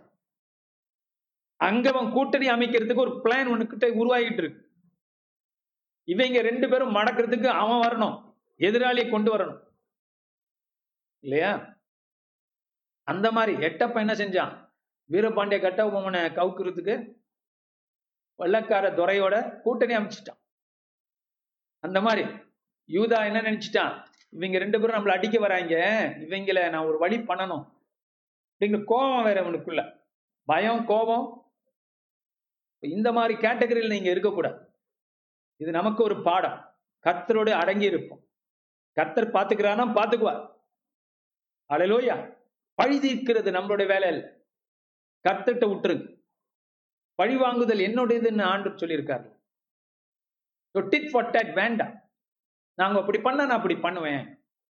என்ன இப்படி செஞ்சாங்கன்னா நான் அப்படி பண்ணிடுவேன் நான் என்ன பண்றது? அப்படி அல்ல. உன்னால பண்ண முடியும். நீ சமாதானத்தை தேடு உடனே. சந்தேகத்தை விடு. இந்த இடத்துல அதான் நடக்கிறது. சந்தேகம். ஆண்டோர் செய்வாரான் அப்பொழுது ஏசியா பதிமூன்றாம் வசனம். அவர் சொல்றாரு தாவிதின் வம்சத்தாரே கேளுங்கள் நீங்கள் மனுஷரை விசனப்படுத்துகிறது. போதாதென்று என் தேவனையும் விசனப்படுத்த பாக்குறீங்களா ஏசியா கோவம் வந்துடுச்சு என்னடா நீ வந்து தேவனை பரிசு பரிச்சை பண்ண மாட்டேங்கன்னு பெரிய பேசுற? ஆண்டவருக்கு ஆண்டவர் உனக்கு தெரியுமா எனக்கு தெரியும். சில பேர் ஆண்டவர் பேர்லாம் யூஸ் பண்ணிக்குவான். அவங்க எண்ணங்களை புகுத்துருது அவங்களுக்கு பிடிப்பு பிடிக்காத இருக்கும். அது கர்த்தர் பேரை பயன்படுத்திக்கிறது. அப்படிலாம் இருக்கக்கூடாது. அப்படிலாம் இருக்கக்கூடாது. இந்த இடத்துல அதான் நடக்குது. ஏசி அதை ஏத்துக்கிட்டான்னு நினைக்கிறீங்களா? ஐயோ இவன் வந்து கர்த்தருக்கு முன்னால பயப்படுறான். அப்படி நினைச்சு ஏத்துக்கிட்டான்னு நினைக்கிறேன். திக்கு திட்டுறான் பாருங்க தீர்க்கதரிசி. தாவிதின் வம்சத்தாரை கேளுங்கள். நீங்கள் மனுஷரை விசனப்படுத்துகிறது போதாது என்று என் தேவனையும் விசனப்படுத்துக்கீங்களா ஆண்டவர் ஒரு தூரம் என்ன அனுப்பியிருக்கிற அவங்களோட பேச. அப்படின்னு பேசுறான் அவன் ஆத்திரப்படுறான். அதுக்கப்புறம் ஆவியினர் நிரம்பி சொல்றான் ஆதலால் ஆண்டவர் தாமே உங்களுக்கு ஒரு அடையாளத்தை கொடுப்பார். இதோ ஒரு கன்னிகை கற்பவதியாகி ஒரு குமாரனை பெறுவாள். அவருக்கு இம்மானுவேல் என்று பெயரிடுவாள். லோரிடுகா தீமையை வெறுத்து நன்மையை தெரிந்து கொள்ள அறியும் வயது மட்டும் அவர் வெண்ணையையும் தேனையும் சாப்பிடுவார். இந்த வசனம் தான் கிறிஸ்துமஸ் கார்டில் எல்லாம் நீங்க எழுதி வச்சிருப்பீங்க. எழுதுவீங்க அல்லது வந்து சர்ச்சில் பிரசங்கமா கேட்பீங்க. என்ன வசனம் அது? அடையாளம் என்ன ஆண்டவர் கொடுக்க போறா? அந்த ராஜா கிட்ட பேசுறாரு ஆண்டவர் என்ன அடையாளம் இது? ஏசியா பேசுறான். ஆண்டவர் தாமே உங்களுக்கு ஒரு அடையாளத்தை கொடுப்பார். இதோ ஒரு கன்னிகை கர்ப்பவதியாகி ஒரு குமாரனை பெறுவாள். அவருக்கு இம்மானுவேல் இம்மானுவேல்னா தேவன் நம்மோடு இருக்கிறார் என்று பெயரிடுவாள் லூயா இந்த தீர்க்கதர்சன வார்த்தை ஒரு கன்னிகை இங்கிலீஷ்ல வந்து வர்ஜின் வர்ஜின் இது என்ன தீர்க்க தரிசனம் பாஸ்டர் அப்படிங்க கேட்டீங்கன்னா இந்த தீர்க்க தரிசனம் பல வகையில நிறைவேறுகிறது. இதனுடைய பூரணமான நிறைவேறுதல் கர்த்தராக இயேசு கிறிஸ்துக்குள்ள பூரணமாய் நிறைவேறும். அந்த காலங்களிலும் நிறைவேறிச்சு நிறைவேறினுச்சு. சின்ன வகையில். எப்படின்னா ஆக்சுவலி அந்த கன்னிகை என்கிற கிரேக் ஹிப்ரு வார்த்தை அது வந்து ரெண்டு மாதிரியும் டிரான்ஸ்லேட் பண்ணலாம். ஒன்று வந்து பெண் இன்னும் வந்து கன்னிகை. அப்ப இந்த வார்த்தை கன்னிகை என்பதை ரெண்டு வகையிலும் டிரான்ஸ்லேட் பண்ணும். ஹிப்ரூல இருந்து. ஓகேங்களா? ஏன்னா பழைய ஏற்பாடு ஹிப்ரூ டெக்ஸ்ட் இருக்கு நம்ம கிட்ட ஏன் மேசோக்ரிட்டிக் டேக்ட்னு சொல்லுவாங்க. டேக்ஸ் சொல்லுவாங்க. ஹிப்ரூல எழுதப்பட்டது இருக்கிறது. அந்த ஆதி காலத்திலும் இயேசு காலத்துக்கு அப்புறத்துல இருந்து இருக்கு நம்மகிட்ட. அதுக்கு முன்னாடி இருந்து இருக்கு. ஆனால் அந்த இப்ரூ புத்தகத்திலிருந்து பழைய ஏற்பாடு மொழிபெயர்க்கப்பட்டு கிரேக்கத்திலையும் எழுதப்பட்டிருக்கிறது. அதுக்கு பேரு செப்டுகின் செப்டுகின் என்று பேர். அப்ப பழைய ஏற்பாடு இயேசுக்கு முன்னாலேயே ரெண்டு மொழியில இருந்துச்சு. மேனா. வேற மொழிகள் இருந்திருக்கலாம். மேனா. ஒன்னு ஹிப்ரு மொழியிலும் இருந்துச்சு. செப்டகின் என்கிற கிரேக்க மொழியிலும் இருந்துச்சு. இயேசு பெரும்பாலும் கிரேக்க மொழியோட பயன்படுத்தினார் அப்படின்னு சொல்றாங்க. ஓகே சரி ஏன் இதை சொல்றேன்னா இப்ரு மொழியில இருந்த அந்த கன்னிகைங்கிற வார்த்தை கிரேக்க மொழியில நான் சொன்ன ஹிப்ரு மொழியில பெண் என்றும் எழுதலாம் நாமல் பெண். கன்னிகை என்றும் கல்யாணம் ஆகாத பெண் என்றும் எழுதலாம். கிரேக்கத்தில் அவங்க டிரான்ஸ்லேட் பண்ண போது வேத அந்த காலத்து வேத அறிஞர்கள் மொழிபெயர்ப்பை எப்படி பண்ணாங்கன்னா கன்னிகைன்னு எடுத்தாங்க. அதுதான் ரொம்ப ஆக்யூரேட் மொழிபெயர்ப்புன்னு எடுத்துக்கிட்டாங்க. சரி அந்த காலத்துல ஏசிய காலத்துல எப்படி நிறைவேறுச்சுன்னா இந்த பையன் இப்ப பிறக்கிற பையன் சில பேர் சொல்றாங்க அந்த ஏசியாவுக்கு இன்னொரு குழந்தை இருக்கலாம். சில பேர் சொல்றாங்க ஒருவேளை அவன் அழைச்சிட்டு போன அந்த குமாரன் இருக்கலாம். ஆனால் இது அடையாளத்தை பாருங்க. ஒரு அடையாளத்தை கொடுப்பார். இதோ ஒரு கன்னிகை கர்ப்பவதியாகி ஒரு குமாரனை பெறுவாள். அவருக்கு இம்மானுவேல் கடவுள் நம்மோடு இருக்கிறார் என்று பேர் தீமையை வருத்து நன்மை தெரிந்து கொள்ள அறிவு வயது மட்டும் அவர் வெண்ணையையும் தேனையும் சாப்பிடுவார். காரணம் நல்லா நடக்கும் நாடு சுபிச்சமா இருக்கும். அந்த பிள்ளை தீமையை வெறுக்கவும் நன்மை தெரிந்து கொள்ளவும் அறிந்திருக்கிறதுக்கு முன்னே நீ அறிவிருக்கிற தேசம் அது இரண்டு ராஜாக்களால் விட்டு விடப்படும். எப்ராஹிம் யூதாவை விட்டு பிரிந்த நாள் முதல் வராத நாட்களை கத்தர் உன்மேல் உன் ஜனத்தின் மேலும் உன் பிதாவுன்ற வம்சத்தின் மேலும் அசிரியாவின் ராஜ ராஜாவினாலே வரப்பண்ணுவார். அந்நாட்களிலே கத்தர் எகிப்து நதிகளின் கடையார்ந்தெடுத்துள்ள ஈயையும் அசீரியா தேசத்தில் இருக்கும் தேனியும் பயில் காட்டி அழைப்பார். அப்படின்னா என்ன அர்த்தம்னா நீ அந் ஒரு குழந்தை பெருசாகி நன்மை தீமை அறிகிற வயசு வந்து பன்னெண்டு.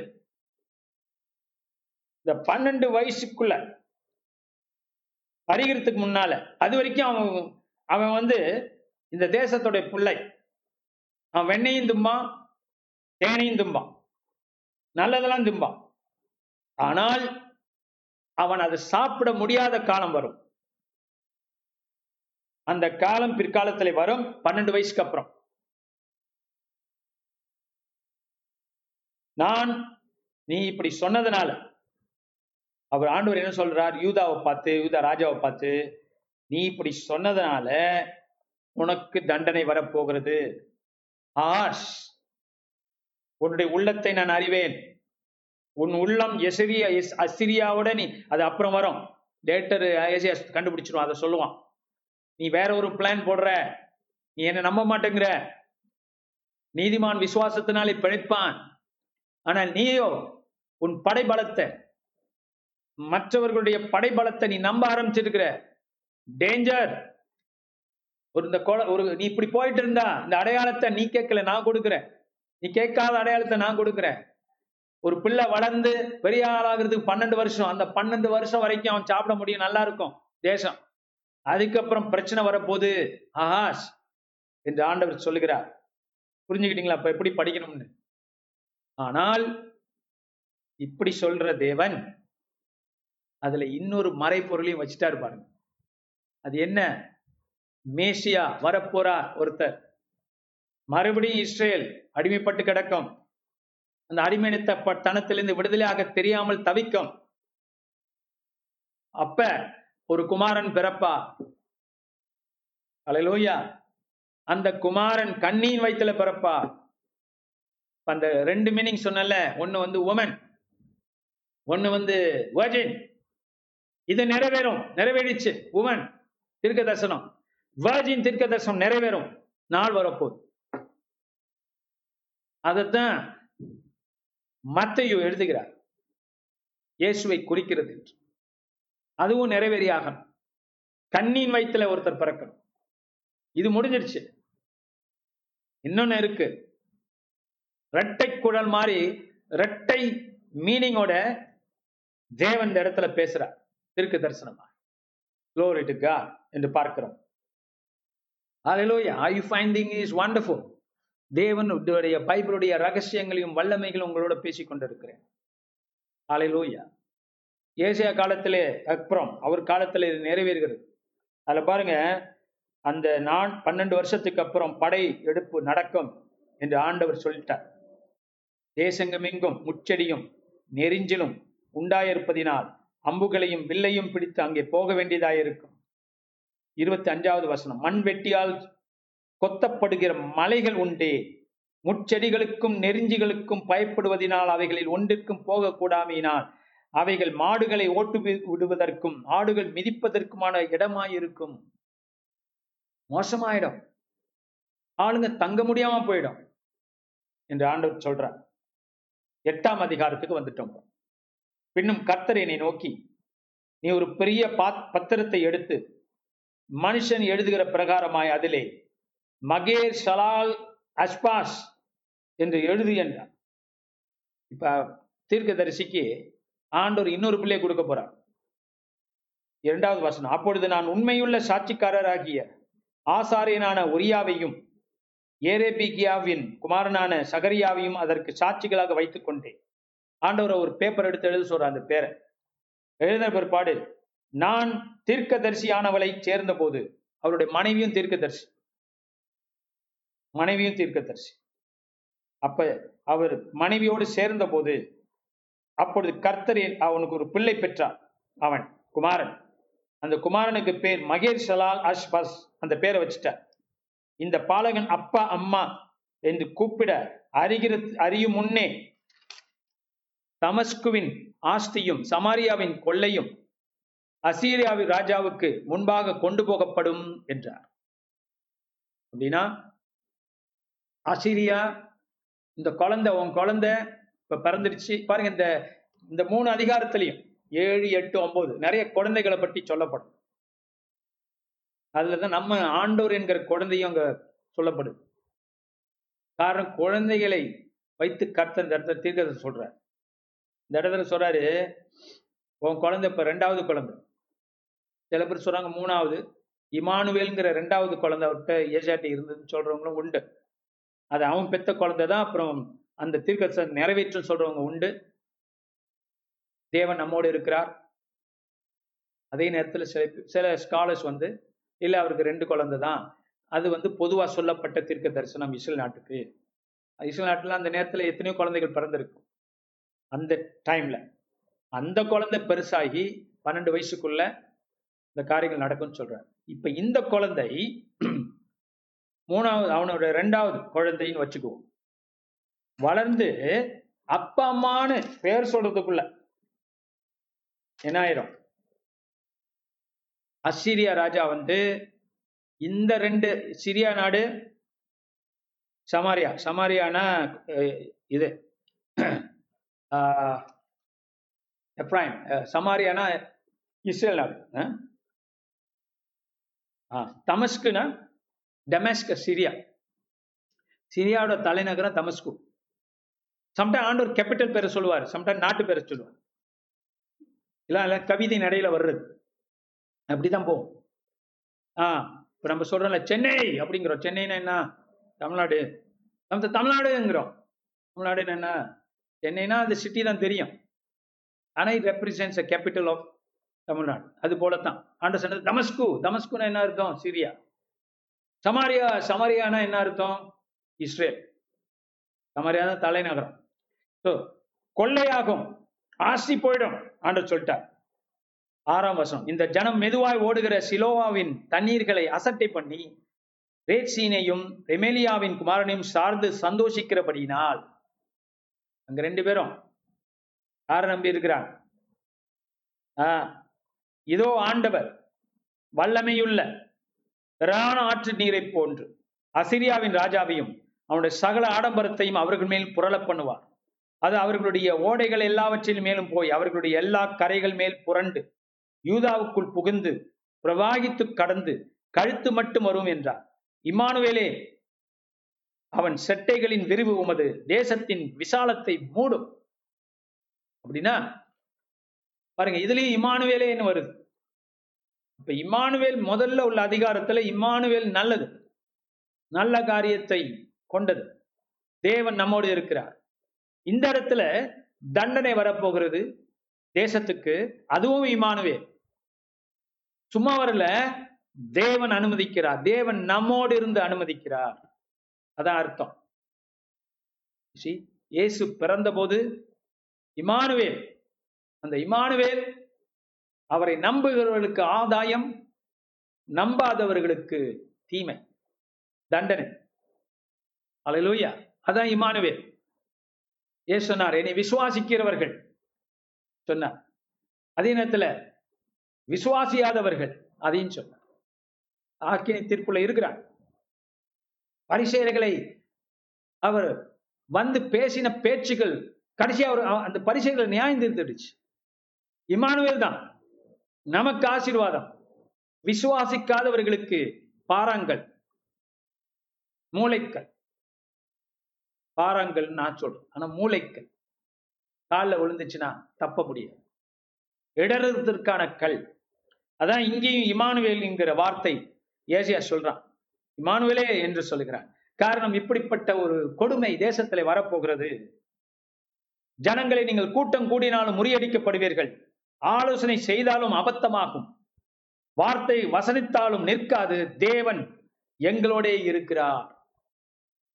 கர்த்தருடைய கரம் என்மேல் அமர்ந்து அவர் என்னுடைய பதினோராம் வசனத்தை நான் வாசித்துக்கிட்டு இருக்கேன். வாசிச்சுக்கிட்டு இருக்கேன். கர்த்தருடைய கரம் என்மேல் அமர்ந்து அவர் என்னுடனே பேசி நான் இந்த ஜனத்தின் வழியிலே நடவாதபடி எனக்கு புத்தி சொல்லி விளம்பினதாவது. இந்த ஜனங்கள் கட்டுப்பாடு என்று சொல்லுகிறதை எல்லாம் நீங்கள் கட்டுப்பாடு என்று சொல்லாமலும் அவர்கள் பயப்பட பயத்தின்படி நீங்கள் பயப்படாமலும் கலங்கலாமலும் சேனைகளின் கர்த்தரையே பரிசுத்தம் பண்ணுங்கள்.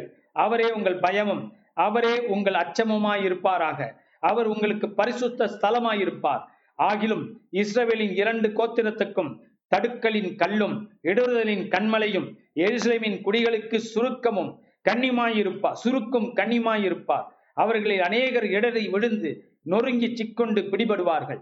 சாட்சி ஆகமத்தை கட்டி என் சீசருக்குள்ளே வேதத்தை முத்திரையிடு என்றார். நானோ யாக்கோப்பின் குடும்பத்துக்கு தமது முகத்தை மறைக்கிற கர்த்தருக்கு காத்திருந்து அவருக்கு எதிர்பார்த்திருப்பேன். இதோ நானும் கர்த்தர் எனக்கு கொடுத்த பிள்ளைகளும் சியோன் பர்வதத்தில் வாசமாயிருக்கிற சேனைகளின் கர்த்தராலே இஸ்ரவேலின் அ- இஸ்ரவேலில் அடையாளங்களாகவும் அற்புதங்களாகவும் இருக்கிறோம். அவர்கள் உங்களை நோக்கி அஞ்சனம் பார்க்கிற இடத்திலும் முணுமுணு என்று ஓதுகிற குறிகார இடத்திலும் விசாரிங்கள் என்று சொல்லும்போது ஜனங்கள் தன் தேவனிடத்தில் விசாரிக்க வேண்டியதல்லவோ? உயிருள்ளவர்களுக்காக செத்தவர்களிடத்தில் விசாரிக்கலாமோ? வேதத்தையும் சாட்சி ஆகமத்தையும் கவனிக்க வேண்டும். இந்த வார்த்தையின்படியே சொல்லாவிட்டால் அவர்கள் விடியற் காலத்து வெளிச்சம் இல்லை இடுக்கண் அடைந்தவர்களாயும் பட்டினியாயும் தேசத்தை கடந்து போவார்கள். அவர்கள் பட்டினியாயிருக்கும் போது மூர்க்க வெறி கொண்டு தங்கள் ராஜாவையும் தங்கள் தேவனையும் தூஷிப்பார்கள். அவர்கள் அண்ணாந்து பார்த்து பூமியையும் நோக்கி பார்ப்பார்கள். ஆனாலும் இதோ இக்கட்டம் வரு இக்கட்டும் அந்தகாரமும் இருக்கும். இடுக்கத்தால் இருளடைந்து அந்தகாரத்திலே கல் தள்ளுண்டு அலைவார்கள். எஸ் தேவன் இடத்துல அவருடைய சீசர் அஹ், அவருடைய ஏசியா தீர்க்கதரிசி மூலயமாக வார்னிங் கொடுத்துட்டார். பயங்கரமான வார்னிங். ஆனா ரொம்ப சான்ஸ் கொடுத்த பிற்பாடு வந்த வார்னிங். எத்தனையோ நூற்றாண்டுகளாக சான்ஸ் கொடுத்து. இப்ப இப்ப கூட சான்ஸ் கொடுத்து. இப்ப கூட ராஜா கிட்ட அனுப்பி. ஆகாஷ் ராஜா கிட்ட ஏசியாவை அனுப்பி. சொல்லி பார்த்தாரு. அப்பயும் அவங்க கேட்கல. அவங்க எப்படி இருந்தாங்களாம்? கர்த்தரை நோக்கி கேட்காம இஸ்ரேல் ஜனங்கள் என்ன யாரை நோக்கி போய் கேட்டாங்களாம்? கிழக்கத்தி புத்திரர் அஞ்சனம் பார்க்கறது குறி சொல்றது செத்தவன்ட்ட விசாரிக்கிறது.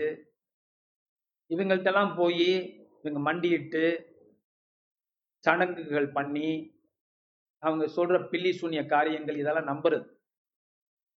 ஏ, சில பேர் என்ன பண்றாங்க? கத்திற்குள்ள வந்தாலும் அது என்னமோ பலிக்கும் அது என்னமோ வேலை செய்யும். அப்படி நம்புறாங்க. அதுதான் ஆண்டவர் கண்டிக்கிறார். ஏய் எதுக்குடா அவங்க சொல்றதை நம்புற? அப்ப நீங்க அவங்க கூட்டமா? அது எப்படி நடக்கும்? நான் இருக்கும்போது எப்படி நடக்கும்? அதான் ஆண்டவர் சொல்ற நான் அவங்கள வந்து வெட்டி உங்களுக்கு அவங்கள குழப்பி உங்களுக்கு வெற்றியை தருவேன். அப்படின்னு சொல்லி பார்த்தாரு. நம்பலவங்க அப்ப குழந்தைய வச்சு தேவனோட ராஜ்யம் புத்- குழந்தைகளோடு. கர்த்தர் குழந்தைங்களை வச்சு பேசுறார். தீர்க்க தரிசனங்களா இந்த வயசு இந்த குழந்தை பன்னெண்டு வயசு ஆகிறதுக்குள்ள. இந்த குழந்தை அப்பா அம்மானு கர்த்தரத்துக்குள்ள. நெருங்கி வந்துருச்சுன்னு அர்த்தம். இந்த ரெண்டு நாடுகளை யாரை நோக்கி படையெடுத்து வந்தாங்க? யூதாவை நோக்கி. ரெண்டு நாடுகளையும் நான் ஒன்று இல்லைன்னு பார்க்க போறேன். சொல்லிட்டேன் அடுத்தது பார்க்கிறோம். அசிரியா. அசிரியாவை கொண்டு இவங்களை அடிக்க போறோம். இல்லையா? ஆண்டவர் இந்த இடங்கள் எல்லாம் சொல்ற அசிரியாவை நம்பாதடாங்கிற அந்த நாட்டை. நீங்க அப்பயும் அதை தான் நம்பினாங்க யூதா. கடைசி அவங்களும் அதில் தான் அடிபடுவாங்க லேட்டர் அதெல்லாம் அப்புறம் பார்ப்போம். ஸோ இன்னைக்கு இந்த கடைசி பகுதி நான் சொல்லி முடிக்கிறேன் மறுபடியும். தீர்க்கதரிசி என்ன சொல்றான்? சாட்சி ஆகமத்தை கட்டி என் சீசருக்குள்ளே வேதத்தை முத்திரையிடு. அவன் ஒரு சீச பட்டாளத்தை வச்சிருக்கிறான். அவன் எழுதுனெல்லாம் அவங்கள்ட்ட கொடுக்குறான். இதை சீல் பண்ணுங்க. அந்த சீல் எப்ப திறக்கணும் நான் சொல்றேன். அப்ப அந்த தீர்க்கசம் நிறைவேறும். அப்பா அம்மான்னு அந்த குழந்தை கத்துறதுக்குள்ள இஸ்ரேல் நாடும் சிரியா நாடும் தமஸ்கு சமாரியா முடிஞ்சிடும். ஆண்டு விருப்பப்பட்டது செய்யல. ஆனால் தேசங்களுக்கான தன்னுடைய திட்டங்கள் நிறைவேற வேண்டும். இஸ்ரேல் நாடும் யூத நாடும் ஒன்றாயிருந்து தேவனை ஆராதிக்க வேண்டும் என்பது தேவனுடைய விருப்பம். அதுக்கெல்லாம் அவங்க கெயின்ஸ் பண்ணாங்க நூற்றாண்டுகளா. அப்ப தேவன் தேசங்களை முடிக்கிற தருவாய் வந்துடுச்சு. நியாயந்திருக்கிற தருவாய் வந்துடுச்சு. ஆனா முதல்ல பார்த்தோம். ஆலமரம் விழுந்தாலும் விழப்போகுது. அரச மரம். அந்த அரச மரத்துக்கு கீழே என்ன இருக்க போகுது? புதிய ஸ்தம். இங்கிலீஷ்ல வந்து ஸ்தம். கிளை. எஸ் ஆண்டவர் இந்த நியாயத்திருப்புக்கு அப்புறம் பெரிய நன்மையை வச்சிருக்கிறார். அது நியாயத்திருப்புக்குள்ள போயும் வரும் என்று சொல்லுகிறார். அதனால ஏசை என்ன செய்யறான் சீசர்கள்லாம் கூப்பிட்டு வச்சு எழுதுங்கய்யா எழுதி சீல் பண்ணுங்க வச்சுங்க நானும் என்னோட சீசர்களும் ஏசியா சொல்றான் கத்தரையே சேவிப்போம். இஸ்ரவேலுக்கு நாங்களே அடையாளம். எங்க பிள்ளைகளே அடையாளம். நாங்க இருப்போம். நாங்க சிறைப்பட்டு போக மாட்டோம். என்று உறுதியாக சொல்லுகிறார். நிற்கிறார். அலையிலோய ஒரு வித்து இறுக்கம் என்று சொல்லுகிறார்.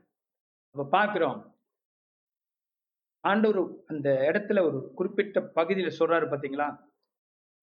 நீங்க கேள்வி நீங்க விசாரிக்கணும்னா யாருக்கிட்ட வரணும்? தேவன்கிட்ட வரணும். ஆளாள்கிட்ட போய் விசாரிச்சீங்கன்னா உங்களை உசுப்பேத்தி விட்டுடும் விசாரிச்ச விசாரிக்கணும்னு யாருக்கிட்ட வரணும்? தேவன்கிட்ட வரணும். டைரக்டா வரணும். அப்ப ஆண்டவர் உங்களோட பேசுவார். அதை விட்டுவிட்டு அஞ்சனம் பார்க்கறது குறி சொல்றது இதெல்லாம் போய் நம்பிக்கிட்டு இருந்தேன் அவங்க பாக்குறாங்க அவங்க பார்க்கறதுனால தண்டிக்கப்படுறாங்க. நீங்க ஏன் பாக்குறீங்க?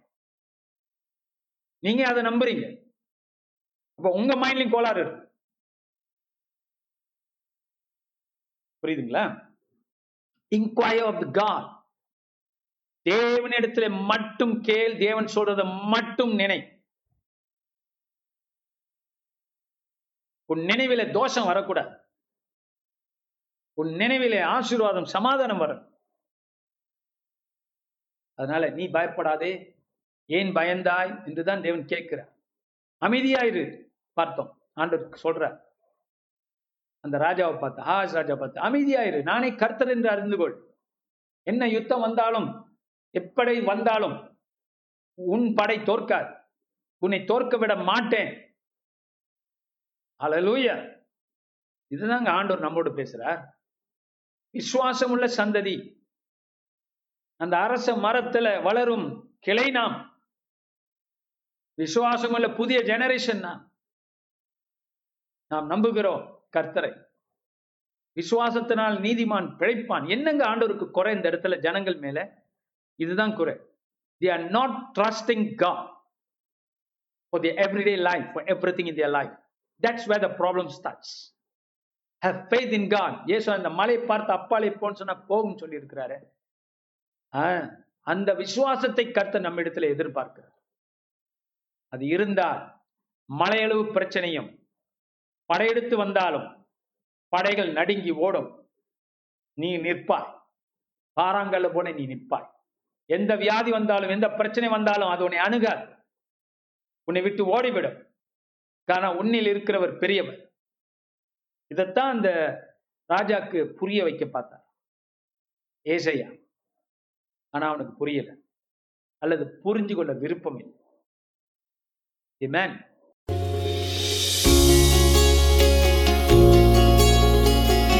இந்த வாரத்தின் பிரசங்கத்தை கேட்டதற்கு நன்றி.